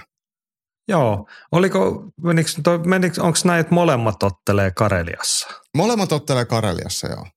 Mahtavaa. Karelia Fight on siis, meillä on taidettu kausti asiasta puhua, mutta pari viikon päästä, neljästoista kymmenettä Ihan vaan todetaan, palaamme siihen asiaan, kun on sen aika.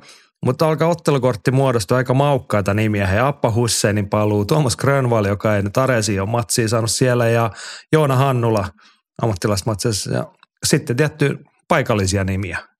Iso liuta siellä sitten varmasti. Pitää tulossa, ehkä muistaa, niin. tai muistuttaa ja ottaa puheeksi, että Romeo Tanverhan tekee ammattilaisdebyyttinsä.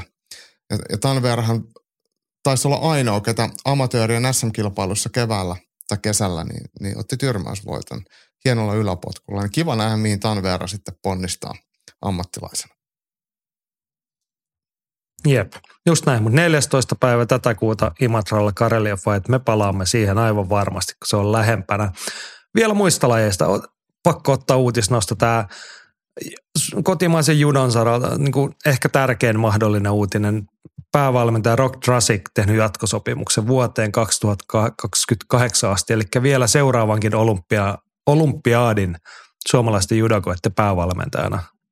Hienoa jälkeä tehty tähän mennessä, ja sit mä luulen, että seuraavalla olympiaadilla voi sitten, tai luulen, että se, miksi hän on sen jatkosopimuksen halunnut tehdä, niin on se, että sen ensimmäisen neljän vuoden jälkeen pääsee sitten ulos mittaamaan oikeasti niitä tuloksiakin, jos ja kun niitä on tullakseen. Niin, siellä on kuitenkin nuorten naistenkin puolella tullut menestystä. Eli just ne, ketä on päästy jo rakentamaan nuoresta asti, niin, niin tämä seuraavat neljä vuotta on silloin just se, milloin sitä satoa korjataan laajemmin. Että vaikka Martti Puumalainen on nyt ollut jo, jo ihan, ihan huippukunnossa, niin se, se laajamittainen kehitys tulee vasta vähän myöhemmin. Ja mä luulen, että se judoliitto on nähnyt sen niin arvokkaana sen, sen, sen työn, mitä on tehty isossa kuvassa, eikä vaan yhden tähden ympärillä, niin, niin he on ollut valmiita sitten investoimaan siihen. Ja mä luulen, että Rock Drasik on viihtynyt Suomessa. Suomihan turvallinen ja mukava maa elää ja asua, vaikka, vaikka palkkataso on varmasti moneen muuhun paikkaan nähden, nähden tota, maltillinen, mutta mut sitten myös perheellisenä miehen perheen kasvattaminen Suomessa on varmasti ihan, ihan ok hommaa, niin, niin tosi hienoa, että Roki tämmöisen päätöksen teki. Ja kyllä mulla on ollut iso ajatus, että haluaa, että Ylilyöntistudioonkin saataisiin tehtyä Rokin kanssa joku videohaastis vielä, niin, niin käydä vähän suunnitelmia läpi. Just näin.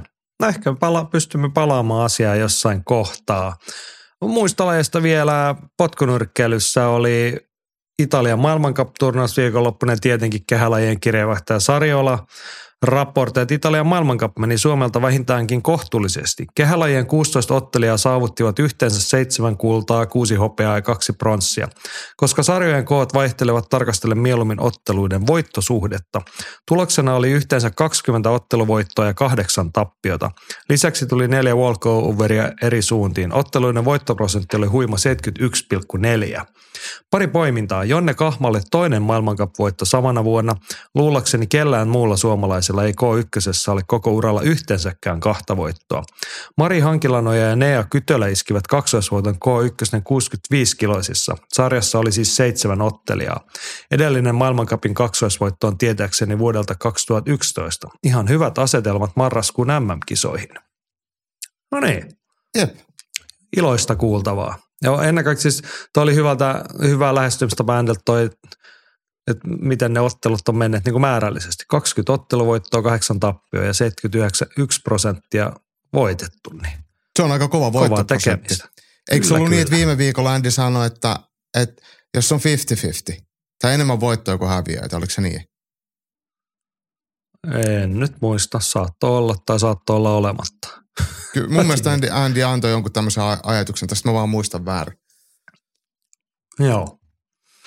Mutta hieno, siis ennen kaikkea onnittelut kaikille menestyjille ja muutenkin. Siellä oli iso porukka suomalaisia, niin kiva, että onnistumisia. Marraskuussa on tosiaan äm äm-kisat tulossa, niin kyllähän tämä odotuksia nostattaa. Nämähän löytyy muuten nämä matsit YouTubesta. Andy mulle linkkasikin, mä jotain ehdin tuossa viikonlopun aikana katsoa. Eli siellä on striimattu sitten ke- kehätapahtumia. En edes muista sitä sivua, mutta mut joku, joku vakonhan se sivu sitten on, että sieltä, sieltä ne on katsottavissa. No niin, varmasti etsivä löytää saloja. Andy kertoo vielä, että tainyrkkelyn nuorten äm äm-kisat käynnistyvät maanantaina, eli siis tänään, kun tätä taltioimme. Suomesta on mukana yhteensä neljä ottelijaa. Joo, Instagramista löytyy lyhyesti tietoa, että Suomen joukko on saapunut Turkin Antalyaan, jossa käynnistyvät ensimmäisellä ottelun nuorten tainyrkkeilyä äm äm-kisoissa. Suomen joukkueessa on neljätoista-viisitoistavuotiaiden sarjassa viisikymmentäseitsemän-kilosissa Eveliina Lahtinen ja viisikymmentäyksi-kilosissa Joosep Hilander ja U kaksikymmentäkolme-sarjoissa kuusikymmentäseitsemän-kilosissa Panu Kosunen ja kahdeksankymmentäyksi-kilosissa Samuli Kärkkäinen. Ja tämähän ei nyt sitten ollut se sama Samuli Kärkkäinen, joka ammattinyrkkeilee. Näin mäkin luulen. Ajattelisin näin. Joo, tsemppiä sinne. Itseäni mietityttää nyt tämä, että oliko tämä nyt ni- niitä kisoja, missä on niitä niin sanottuja riippumattomia ottelijoita, eli venäläisiä mukana ihan muina miehinä ja naisina. Joo, siellä ainakin mun mielestä olikin, ei mainostettu, että venäläiset on siellä, mutta, mutta siellä on tämmöinen joku neutraali joukkue, eli ne on varmasti neutraalisti mukana. Niin, se nyt vielä puuttuisi, että olisi siellä tota kansainvälisen Muay Thai-liiton sivuilla, olisi semmoinen Venäjän lippukiffi heiluisi ykkössivuille. Meillä on kaikki tervetulleita, mutta tota, vähän mietityttää tämmöinen. Mutta, mutta, niin, kukin tyylillään ja tavallaan. Niin ja hyvä, kisa on tietenkin suomalaisille. Kyllä, kyllä, mutta niin kuin just se, kyllä mua nyt mietityttää se, että onko nämä nyt sitten sellaiset kisat, että halutaanko me oikeasti olla tämmöisessä asiassa mukana? Ilmeisesti halutaan. Niin ja aika moni siellä tuntuu haluavan olla, että ei, eipä ketään kiinnosta. Niin. Niin, joskus se oli semmoinen aika, kun ihmisiä vielä kiinnosti, että tuossa itärajan takana on sota käynnissä. Edelleen siis. En ole hirveän tarkkaan itsekään jaksanut seurata, mutta ymmärtääkseni siellä ei ole mitään niin kuin tapahtunut muutosta asiantilaan kauhean merkittävästi. No joo. Mutta mut eikö se ole näin, että eikö kansainvälinen olympiakomiteakin sallinut vaikka venäläiset paraurheilijat kaikkiin kisoihin? Että mitä isommat edellä, sitä pienemmät perässä. Jotenkin I F M A, joka, joka on varmasti saanut paljon venäläistä rahoitusta vuosien varrella, niin menee sitten venäläisen silleen talutushihnassa ainakin jollain tasolla, että, että he on tervetulleita kisoihin, vaikka sitten neutra- jonkun tämmöisen urheilulipun alla sitten otteleekin, että tä- tällaista tämä on. Näinhän se tietenkin on, eikä se, ei sitä meiltä kysytä, eikä se meidän mielipiteessä taida miksikään muuttua. Hmm. Mutta tota, meidän mielipiteessä sen sijaan olen se, että tässä nyt kun ylilöinti uudistuu, niin kokeillaan, testaillaan eri asioita ja nyt se tarkoittaa, että me testaillaan omasta mielestämme hyvää, se Kamppailukansan radio tulee tähän perään. Ylilyönti podcast. Kamppailukansan radio. Ja toimitaan tosiaan sen tyyppisesti, että näitä yleisempiä, painavia, kuumia ja isoja puheenaiheita saa laittaa ihan milloin vaan. Milloin niitä mieleen juolahtaa ja on tarvetta kysyä ja kertoa ja ja sitten puimme niitä silloin, kun niitä on. Ja onhan täällä pari painavaa puheenaihetta vielä tähän alkuviikkoonkin. Samuli palaa viime viikkojen keskusteluihin, että viime jaksoissa on ollut puhetta, että pitäisikö titteliottelut otella rajattomalla ajalla, jotta voittaja selviäisi. Ei pitäisi, vaan avoin pisteytys poistaisi tämänkin ongelman isolta osin. Samuli viittasi tuohon johonkin painiesimerkkiin sadan vuoden takaa, jossa arvokisoissa oli jotain välieräottelua oteltu yksitoista tuntia neljäkymmentä minuuttia vai mitä se oli. Ja joo. Sitten oli, oli siitä voittajan pitänyt mennä saman tien finaaliin, jonka hän oli sitten luovuttanut. Onhan tässä nyt vähän lähempääkin esimerkkejä silloin, kun U F C:ssä oteltiin vielä ilman nykyisiä sääntöjä, niin eikö joku tämmöinen isompi turnauksen mestaruusmatsi kestänyt kolmekymmentäviisi minuuttia vai joo. Mitä se oli putkeen? Joo, neljäkymmentä minuuttia tai se, jotain. Ja ei niitä jaksa katsoa. Niin. Ei jaksakaan, mutta mähän en ainakaan ehdottanut suoraan sitä, vaan sitä, että jos nyt vedetään vaikka viisi, viiden minuutin erää ja ei saada sitä ratkaistua, niin jatkettaisiin siitä sitten. Sitä, niin kuin otettaisiin ensin sitä hyvätempoista viiden, viiden minuutin eräottelimista, mutta sitten se ratkaisu vaan haettaisiin sieltä. Kyllä mä väitän, että niin kuin viiden, tai kolmen tai viiden erän jälkeen alkaa sitten olla niin kuin hapot sen verran, kun ollaan menty normaalirytmillä. Niin sieltä se ratkaisu voisi löytyä seitsemän tai kahdeksan tai yhdeksän minuutin kohdalla. Andyllä oli tuohon kommentti, että rajaton aika johtaisi ottelun viivyttämiseen sitomalla jopa tunteja matossa ja vastustajan väsyttämiseen. Tätä ei voi ratkaista tuomarityöskentelyllä, koska eihän miinuspisteellä ole merkitystä, jos pistetuomioita ei ole. Sekään ei olisi kovin hyvä ratkaisu, että matsi päättyy diskaukseen suljetun kaardin pitämisestä. Joo, totta toi tavallaan, mutta pikkasen mielikuvituksen ajatellaan, että niitä sääntöjä ei voisi muuttaa. Että esimerkiksi sen tyyppisesti, että jos ei matossa tapahdu asioita, niin sitten siellä matossa ei otella.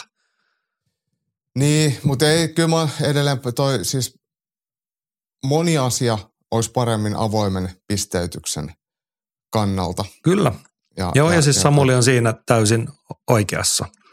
Mutta eihän sekään sitä poistaisi, että se matsi sitten päättyy ja sitten joskus ollaan eri mieltä sit siitä pisteytyksestäkin, vaikka se on kuinka olisi ollut avointa. Ei, ei tietenkään, mutta kyllä se niinku tuommoista... Siis niinku, tämä koko, niin.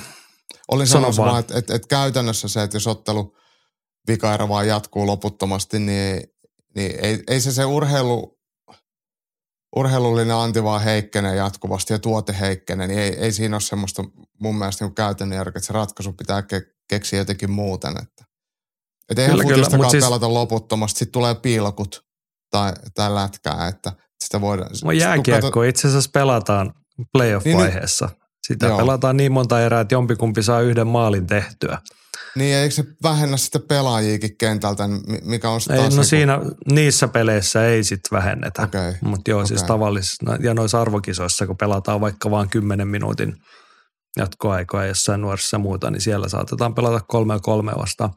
Mutta siis tämä keskusteluhan lähti siitä, että taas näistä niin kuin pisteytyksen ongelmista. Et sitähän se avoin, avoin ö, pisteytys ei ratkaisi sitä, että jos on niin kuin säännöissä liikaa tulkinnanvaraa tai, tai tuomarit on huono, että se johtaa jatkuvasti epätoivottuun lopputulokseen, niin se mun pointti oli siitä, että siitä pääsee eroon sillä, että lopetetaan se matsien pisteyttäminen, eikö vaan? Se oli se mun niin kuin, mistä niin. Tämä lähti. Ja sitten niin kuin, tavallaan sitten tarvitsisi vaan etsiä erilaiset keinot, että millä se matsi saadaan loppumaan ilman pisteytystä. Tai sitten on no. Sellainen vaihtoehto, arvoa mikä vielä on. No? Me tietenkin viihdeurheilussa ja kaikessa muussa halutaan aina voittajia ja häviöitä ja suuria tarinoita, mutta joskus on myös semmoisia kamppailuja ja urheilutapahtumia, missä jos ei kumpikaan ansaitse voittaa, niin mikä siinä on vikana, että se päättyisi ratkaisemattomaan? Niin, niin. Mutta eihän se sitten taas, niinku, kun ajatellaan rea- kuluttajan kannalta, kyllä me halutaan, että jompikumpi voittaa. Sitten taas no, mie- halutaan, mielenkiinto halutaan. La- laskee. Kyllä, kyllä, mut, mutta mut, nämä on niinku semmoisessa tasapainoilla suuntaan tai toiseen, mutta siitä muistutan vaan, että mistä tämä meidän keskustelu silloin muutama viikko sitten lähti. Joo. Oli se, että kun taas tuli käsittämätöntä arviotuomarointia sieltä. Mutta mut yksi, mikä tässä niin. on toi avoin tuomarointi, niin se tuo myös lisää painetta tuomareille ja se tarkoittaa, että tuomarointi todennäköisesti kehittyy, sitä selkeytys, kun sitä seurattaisiin silloin tarkemmin joka erän jälkeen ja sitten siihen niin nopeammin reagoitaisiin. Ja sitten se olisi tärkeää siinä se, että vaikka tuomarointi on paskaa, niin silloin ottelijat kehässä ja heidän, heidän avustajansa tietää, että tuomarit on tuo, toiminut nyt huonosti, että meidän pitää, vaikka me ei ollakaan johdossa tai jotain, että se niin kuin on läpinäkyvää. Niin se on mun mielestä semmoinen niin kuin helppo ja toteutettavissa ole, oleva juttu, mikä ei muuta lajin dynamiikkaa suuntaan taikka toiseen. Olipa optimistinen näkökulma, että tuomarointi paranisi ihan sille, että annetaan vähän painetta. Voi olla, että paranisi. Mä oon vähän skeptisen.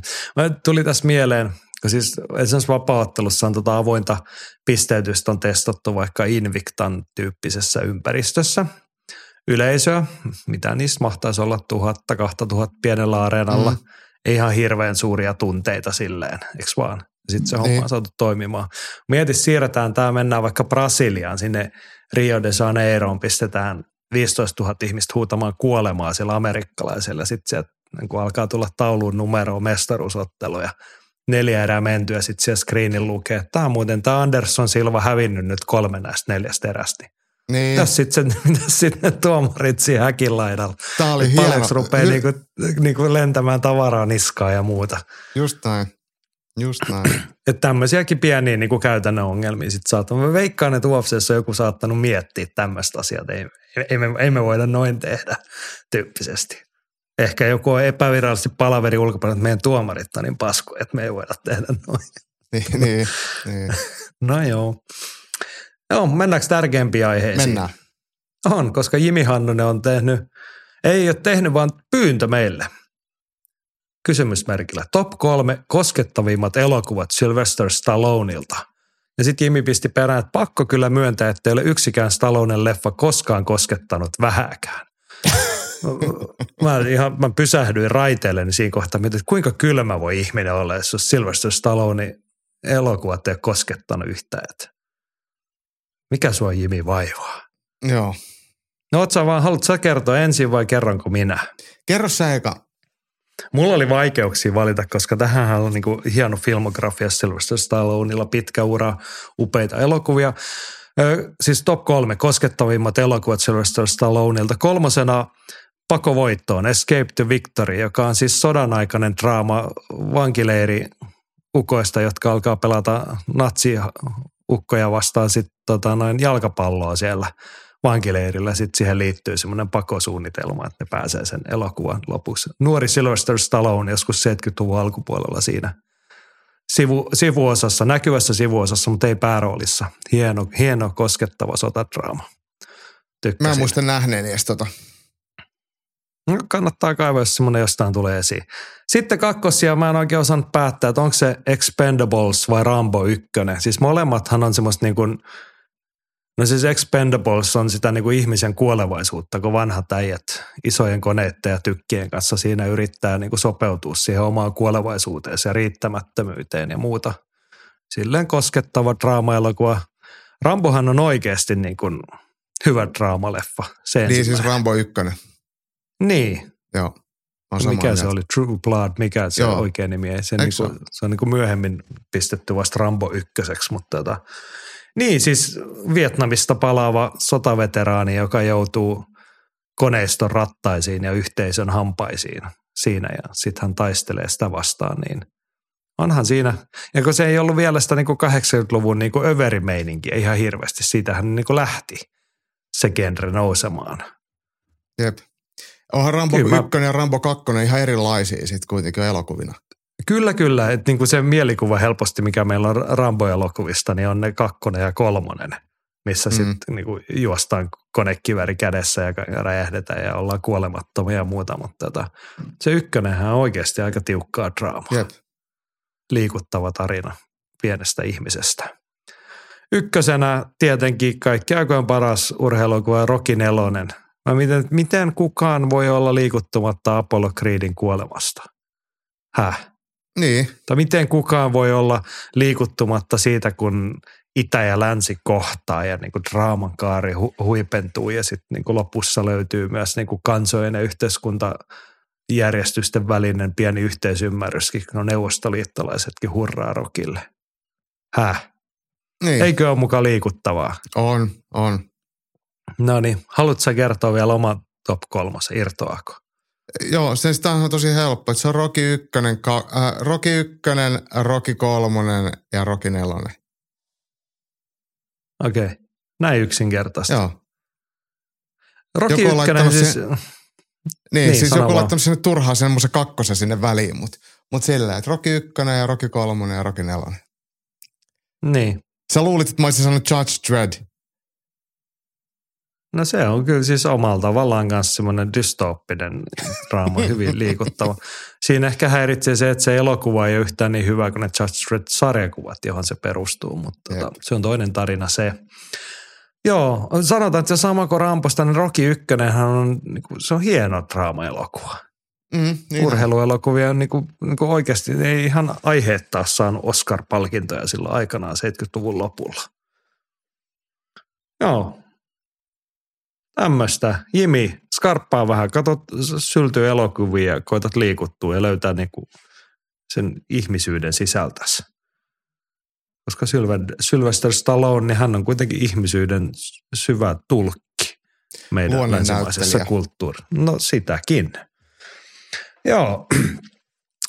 Alkaa käsikirjoituksessa rivit käydä vähin, mutta me edetään ikään kuin ympyrä sulkeutumaan Joonas Fagerholmin vähän pidemmällä kommentilla, joka liittyy just tähän meidän uudistukseen. Joten jos et nyt vielä ole huomannut, niin käsillä on tämmöinen uuden tyyppinen ylilyönti.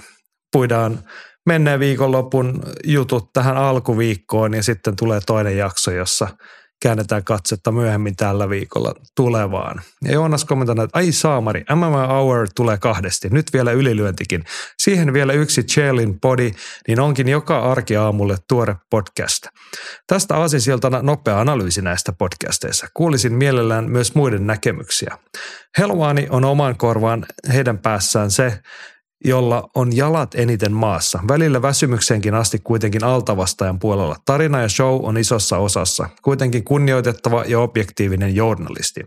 Chael Sonnen on nokkela, provosoiva ja argumentoi vaan argumentoinnin ilosta, vaikka ei edes itse uskoisi omaan argumenttiinsa. Sieltä välistä on luultava, kuultavissa sellaista sisäpiiritietoa ammattikehistä, jotka tekee kyllä vaikutuksen. Viihdyttää ja saa ainakin minut kyseenalaistamaan omat näkemykseni. Ylilyönti tarjoaa jotain turvallista, se tuntuu kotoisalta ja rakastan sitä rehellisyyttä, joka jenkeiltä puuttuu. Ottelijan arvo nimenomaan ottelijana arvioidaan aina suorituksen ja käytöksen, ei sukunimen, hypen tai jonkun muun seikan perusteella. Toki kyllä mua välillä hiertää teidän urheilupuritaanisuus, mutta hiertää myös amerikkalaisten toinen ääripää. Olen teidän avulla tasapainossa ja voin tutkailla kamppailuskeneä monien linssien kautta. Kiitos siitä. Tämä, niin kuin, tämä liikuttaa kyllä silleen, että ihminen löytää elämänsä tasapainon kuuntelemalla ylilöintipodcastia. Kyllähän se hyvältä tuntuu. Joo, nämä oli itse asiassa hyviä analyysejä myös Chael Sonnenista ja Ariel Helvanista ja, ja oikeastaan ne voi aika hy, silleen about allekirjoittaa. Ja joo, otetaan tuohon väliin. Riskilän Mikellä oli kommentti Helvaani. Minusta Helvaani on jotenkin todella kierrokaveri haastatteluissa. Yrittää kalastella haastateltavalta kommentteja jostain toisesta ottelijasta, jotta saadaan klikkiotsikon laatuisia uutisia pöhinää. Sitäkin. Siinä on ehkä pientä perää. Silleenhän amerikkalainen mediabisnes kaikkein väkevimmin toimii, mutta mm. hän on taitava siinä, mitä hän tekee. Mä en tiedä, onko se kierro. Monesti ne voi olla myös niin kuin, jos ei nyt teatteria, niin varmasti niin kuin hänen tasosten vieraittensa kanssa on jossain määrin sitten niin kuin sovittu etukäteen, mistä voidaan keskustella, mikä off limits, se on aika tyypillistä. Jep. Jenkkimedia voisi sekin olla. Kyllä. Chael Sonnenista tuossa oli tosi hyvä arvio, että niin kuin, hän, on siis, hän on luonut uransa sillä, kun hän on oivaltanut, että hän voi olla se persona, kun hän on, ja se on jotain muuta kuin varmaan se Chael Sonnen kotona, ja hän niin kuin tekee tilinsä sillä ja samalla hän kuitenkin niin kuin porautuu sit pinnan alle ja saa ehkä niin kuin leikin ja humorin varjolla, provosoinnin varjolla sanottua totuuksia myös. Mm. Ja kyllähän sitten on hänellä kuitenkin niin pitkä kamppailujen ura siellä alla, että siellä on aika arvokkaita juttuja siitä, mi- mitä se niin kuin oikeasti on se elämä. Ja sitten sit toisaalta Sonnen myös monesti niin on, haluaa olla eri mieltä, niin, jotta saa äänensä kuuluviin. Että se on tajunnut niin, sen, että se kannattaa se on niinku osa sitä. Muita. Juuri että, näin. Et, et, et, et. Va- vaikka tietää, että todennäköisesti se on väärässä. Ja useinhan se onkin väärässä. Että se sanoo, että on, tämä, on, tämä siis, ottelee voittaa, mutta se, se on sen niinku juttu. On, on, on vähän niin kuin provosoida. On, on. Kyllä, kyllä. Siis eihän hänellä olisi tollaista uraa enää nykyisellä, ellei hän olisi joskus keksinyt sanoa, että brasilialaiset ei osaa lukea ja niiden pussit kulkee niin, että siinä on aasi ja porkkana siinä edes, vaan miten se meni. Jotain tämmöistä. Joo. Että hän sai niinku kokonaisen kansakunnan itselleen vastakkain ja to- toiset hurras sitten taas selän takaa. Anderson Näinpä. Silva, you absolutely suck, tyyppisesti. Niin silleen hän on luonut itselleen uran, aika pitkäkestoisen uran. Joo, mm. ja sitten niinku ehkä parhaana esimerkkinä Chael Sonnen, niin siitä persoonasta ja niinku sitä pohjavireeltään rehellisyydestä se, että kun hän kärähti dopingista, niin hän, hän käänsi senkin voitokseen, että joo, että hän veti kaikki mahdolliset aineet, että ei ollut muuten mitään saumaa pärjätä. Niin, että ei siinä niin mitään kehuttavaa ole silleen, mutta että hän ei ainakaan niin sanonut, että no mulla oli joku pilaantunut lisäravine, mä söin meksikolaista hevosen lihaa. Jep. Hän sanoi, että hän veti kaikki, kaikki mitä löytyi ja oli tarjolla. Oli pakko. No pakko ja pakko, mutta hänen mielestään oli pakko.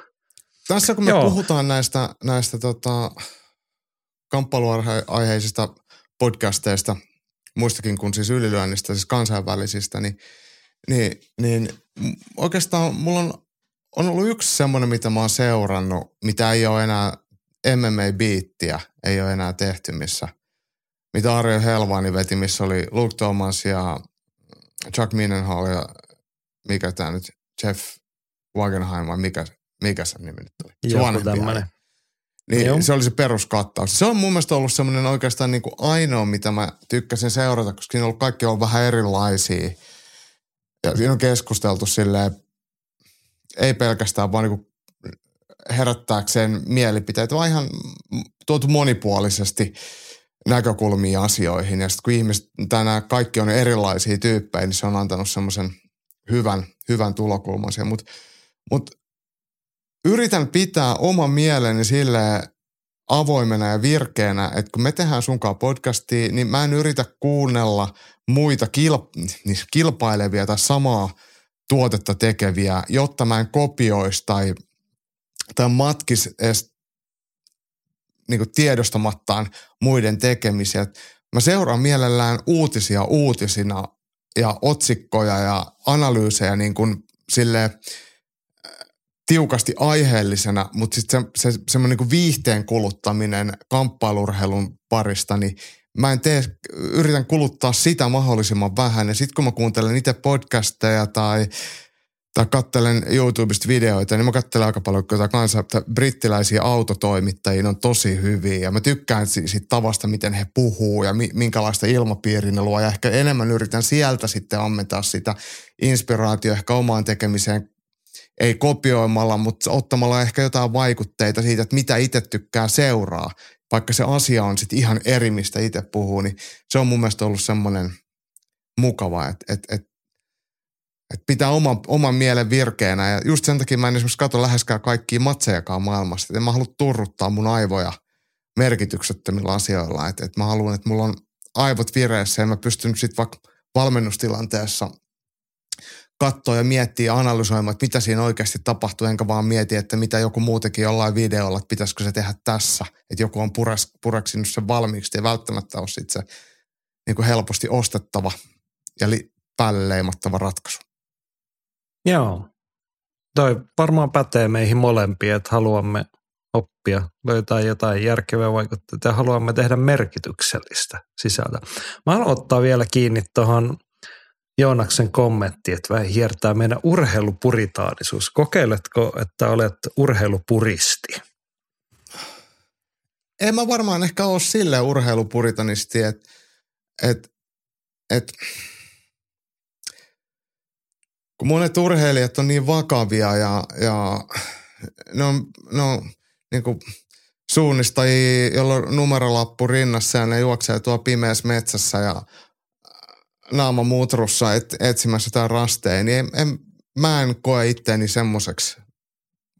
Vaikka urheilu on ollut mulle aina se, ja pitkähän siis elanto, mutta myös se, mihin mä oon käyttänyt sen aikani ja panostukset, niin en mä kuitenkaan ole puritanisti. Et, et, et, kyllä mä väitän, että mä oon silleen vähän humaani, mutta mut, mut mä en ole myöskään mikään viihteen suurkuluttaja. Et, et, semmoinen niinku viihdeurheilu, että just ehkä sen takia joku tämmöinen pelläpaini ei ole itselle mitenkään läheistä.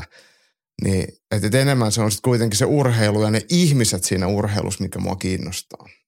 Ja inhimillisyys ja yrittäminen. Että et ei se semmoinen niinku puritanismi ole ehkä niin. En koe ainakaan itse olevani sellainen. No niin, sä oikeastaan vastasit sen, mitä mä halusin, kun päästiin asian ytimeen, että meidän miettii siis ihan tervetullutta palautta, enkä otettu mitä ei tiedä. Ymmärrän oikein hyvin tuon Joonaksen rinnastuksen, eli tässä toisessa päässä on se niin kuin amerikkalainen ääripää, niin kuin hän mieltää. Mutta kun en mäkään ajattele, että mä oon niin kuin hi- mitenkään puristisen urheilun, niin kuin sen minkään pyhän arvon suhteen. Mä ymmärrän oikein hyvin viihdettä, tykkään sitä kuluttaa, mutta joskus sitten kun tehdään viihdettä, niin tehdään viihdettä ja sitten kun tehdään urheilua, tehdään mieluummin urheilua. Ehkä se, että, tai siis kyllä mä koen olevani sen verran realisti, että mä ymmärrän mikä on nykyinen, millaista on niin kuin viihde- ja bisnesurheilu. Vaikka U F C, ammattinyrkkeily, niin kuin raskaimmillaankin tai niin kuin tylyimmilläänkin, että mitä se tarkoittaa se koneisto. Mutta mä haluaisin, että kuitenkin se urheilu olisi se ensisijainen juttu. Että se aina joskus vähän tökkii, että kun se urheilu jää sitten johonkin toissijaiseen asemaan, sen muun alle.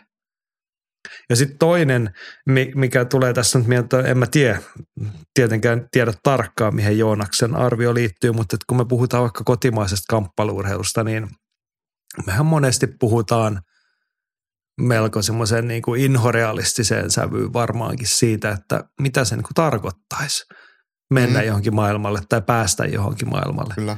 Mun mielestä siinä ei sitten taas niin kuin auta mikään muu kuin se kaunisti puhuu. Niin se mun vanha toistelma hokema, että se on maailman helpoin asia sanoa, että mä haluan U F C:hen ja sitten se on maailman vaikeampia asioita ruveta elämään sen mukaan. Niin Joo. se on sellainen asia, missä niin kuin, okei, joku, jotkut pystyy sitten luomaan uraa olemalla jotain muutakin kuin ihan timantin kovia urheilijoita, että sä oot riittävän iso persoona ja kiinnostava hahmo ja kova somettamaan siinä kamppailemisen ohella. Mutta keskimäärin niin kyllä se on niin kuin aika, aika kylmästi tiukkaa urheilemista. Ja on se, siitä ei on mun se. mielestä kannata niin kuin luoda mitään sen ruususempaa kuvaa kenellekään. Yksi semmoinen me, mä... Tämä nyt, en tiedä, onko tässä nyt mitä, osuuko tämä nyt ihan tähän, mutta kuitenkin tuosta niinku viihdeurheilusta ja oikeastaan amerikkalaisesta näkökulmasta, mikä on, on laajentunut hirveästi Suomeen, niin on semmoiset teennäiset sankaritarinat tai semmoiset, että, että jokaisesta urheilijasta tehdään jotain sankaria. Ja, Kyllä. Ja, niin, niin ei, ne, ei ne ole mulle mitään sankarit, mulle ne on ihmisiä ja mä arvostan sitä, mitä ne tekee ihan hirveästi, mutta mulle ei tarvitse myydä mitään. mitään semmoista niinku sen ulkopuolista. Että mä haluan nähdä ne ihmisinä. Ja sitten jos mä tapaan jonkun, vitsi vaikka Jari Litmasen, niin se on todennäköisesti, ei se on mu- mä arvostan sitä hirveästi, sen, sitä mitä se on tehnyt. Mutta sitten kun me ollaan samaan aikaan ruokapöydässä, niin sehän on tosi tavallinen ja miellyttävä tyyppi. Ja, ja mun mielestä jotenkin semmoisena mä haluan nähdä kaikki huippu-urheilijat. Enkä minä jumalhahmoina. Et ne on maailman parhaita urheilijoita, mutta sitten kun se urheilutaan pois, niin sitten ne on ihan tavallisia. Ja se, semmoisen niin kuin jumaluuden myyminen ja sankareiden myyminen. Jo, joidenkin tarinat on tietenkin tosi koskettavia ja yllätyksellisiä ja tuhkimotarinoita ja hienoja. En, ei siinä ole mitään pahaa, mutta ei kaikki tarvitse olla sitä. Kyllä, ja tähän ei pois sulle sitä, etteikö me ymmärrettäisi sen viihteellisyyden tai niiden tarinoiden mm. arvoja. Siis mä nyt teen sitä muutenkin vähän työkseni, niin ja varmaan me yritetään tarinaa kertoa tässä ylilyöntiperheellekin ja luoda sitä vuodesta toiseen, mutta tota, asioilla on erilaisia painoarvoja kullekin. Ja tota, jotta siis taidettiin aloittaa tämä podcast, sanoin sille, että en tykkää, että puhua itsestä. Mun on ihan pakko tähän tehdä top yksi -lista tähän loppuun, koska puhuttiin niinku viihdeurheilusta. Niin nyt tulee top yksi parhaat sisääntulobiisit. Mä haluan perustella ensin. Sä tämän, Jaakko, tiedätkin. On siis viime viikolla, kun valmennan noita tyttöjunioreita, niin meillä oli aika iso ottelu. Päästiin pelaamaan se Turun suurimmalle, niin kuin siis Veikkausliigatason jalkapallostadionille syyskuussa ilta-aikaan. Siellä on hienot valot, kun ne laitetaan päälle ja ilta pimenee. Ja meillä oli kuulutukset ja otteluesittelit ja sisääntulomusiikit silleen, kun jalkapalloottelussa tehdään, että joukkueet kävelee tuomarin perässä siihen esiteltäväksi ja muuta, niin itsekkäästi vastuuvalmentaja olin valinnut ja meidän sisääntulomusiikkijoukkueella oli Gonna Fly Now, Rocky no Ykkösen niin. Se teemamusiikki. Oli se aika hieno hetki katsella sieltä perästä, kun ne marssi on. No ei tämä nyt ihan pieleen mennyt. Aika on, hieno, aika hieno. On arvostan. Muuten hieno ralli. Sitten kun se on. Saa, niin kuin tulee tuommoisesta niin äänentä. Se tuli siinä mieleen siis, tai semmoista jälkikäteen, että sehän oli, säkin oot ollut paikalla, eikö vaan, kun Ilir Latifi teki U F C-debyyttinsä Alexander Gustafssonin paikkaajana. Niin hänhän pisti ton ämyreihin ja sitten tuli sieltä juosten kehään täyden Klubeni eteen. Ei tämä nyt ihan samanlainen hetki ollut, mutta tota, samanlaiset kylmät väreet sai mm. itselle aikaiseksi. Hieno valinta, hieno Joo. valinta. Joo. Tällaista tällä kertaa. Tämä on nyt siis uudistunut alkuviikon maanantai-ylilyönti. Keskiviikkona pistetään purkkiin uutta. Se on loppuviikosta, en kuulta silloin puidaan tulevan viikonlopun matseja. Ja sitten niitä aiheita taas ihan normaalin tapaan, mitä te nostatte esiin. Ajankohtaiset aiheet, toplistat, muut puheenaiheet, tekniikkakorneri ja muut puuttu nyt tästä. Pankaa tulemaan vaikka heti. Ja mä kyselen ja pistän täkyjä kyllä sitten esille. Eli pysykää taajuudella. Ja ennen kaikkea antakaa nyt palautetta tästä vielä. Kun tämä alkaa muuten muotoutua meidänkin toimintatavat, meidän aikataulut kaikki. Niin kuin varmaan tässä jokunen viikko menee. Pikkasen haetaan, pikkasen muutetaan. Niin kauan, että me ollaan tyytyväisiä ja toivottavasti tekin olette tyytyväisiä. Mutta tästä eteenpäin siis ylilöintipodcastia kaksi kertaa viikossa, ellei taivas putoa niskaamme. Loppuviikosta lisää. Siihen asti pitäkää itsestänne ja muista huolta ja voikaa hyvin.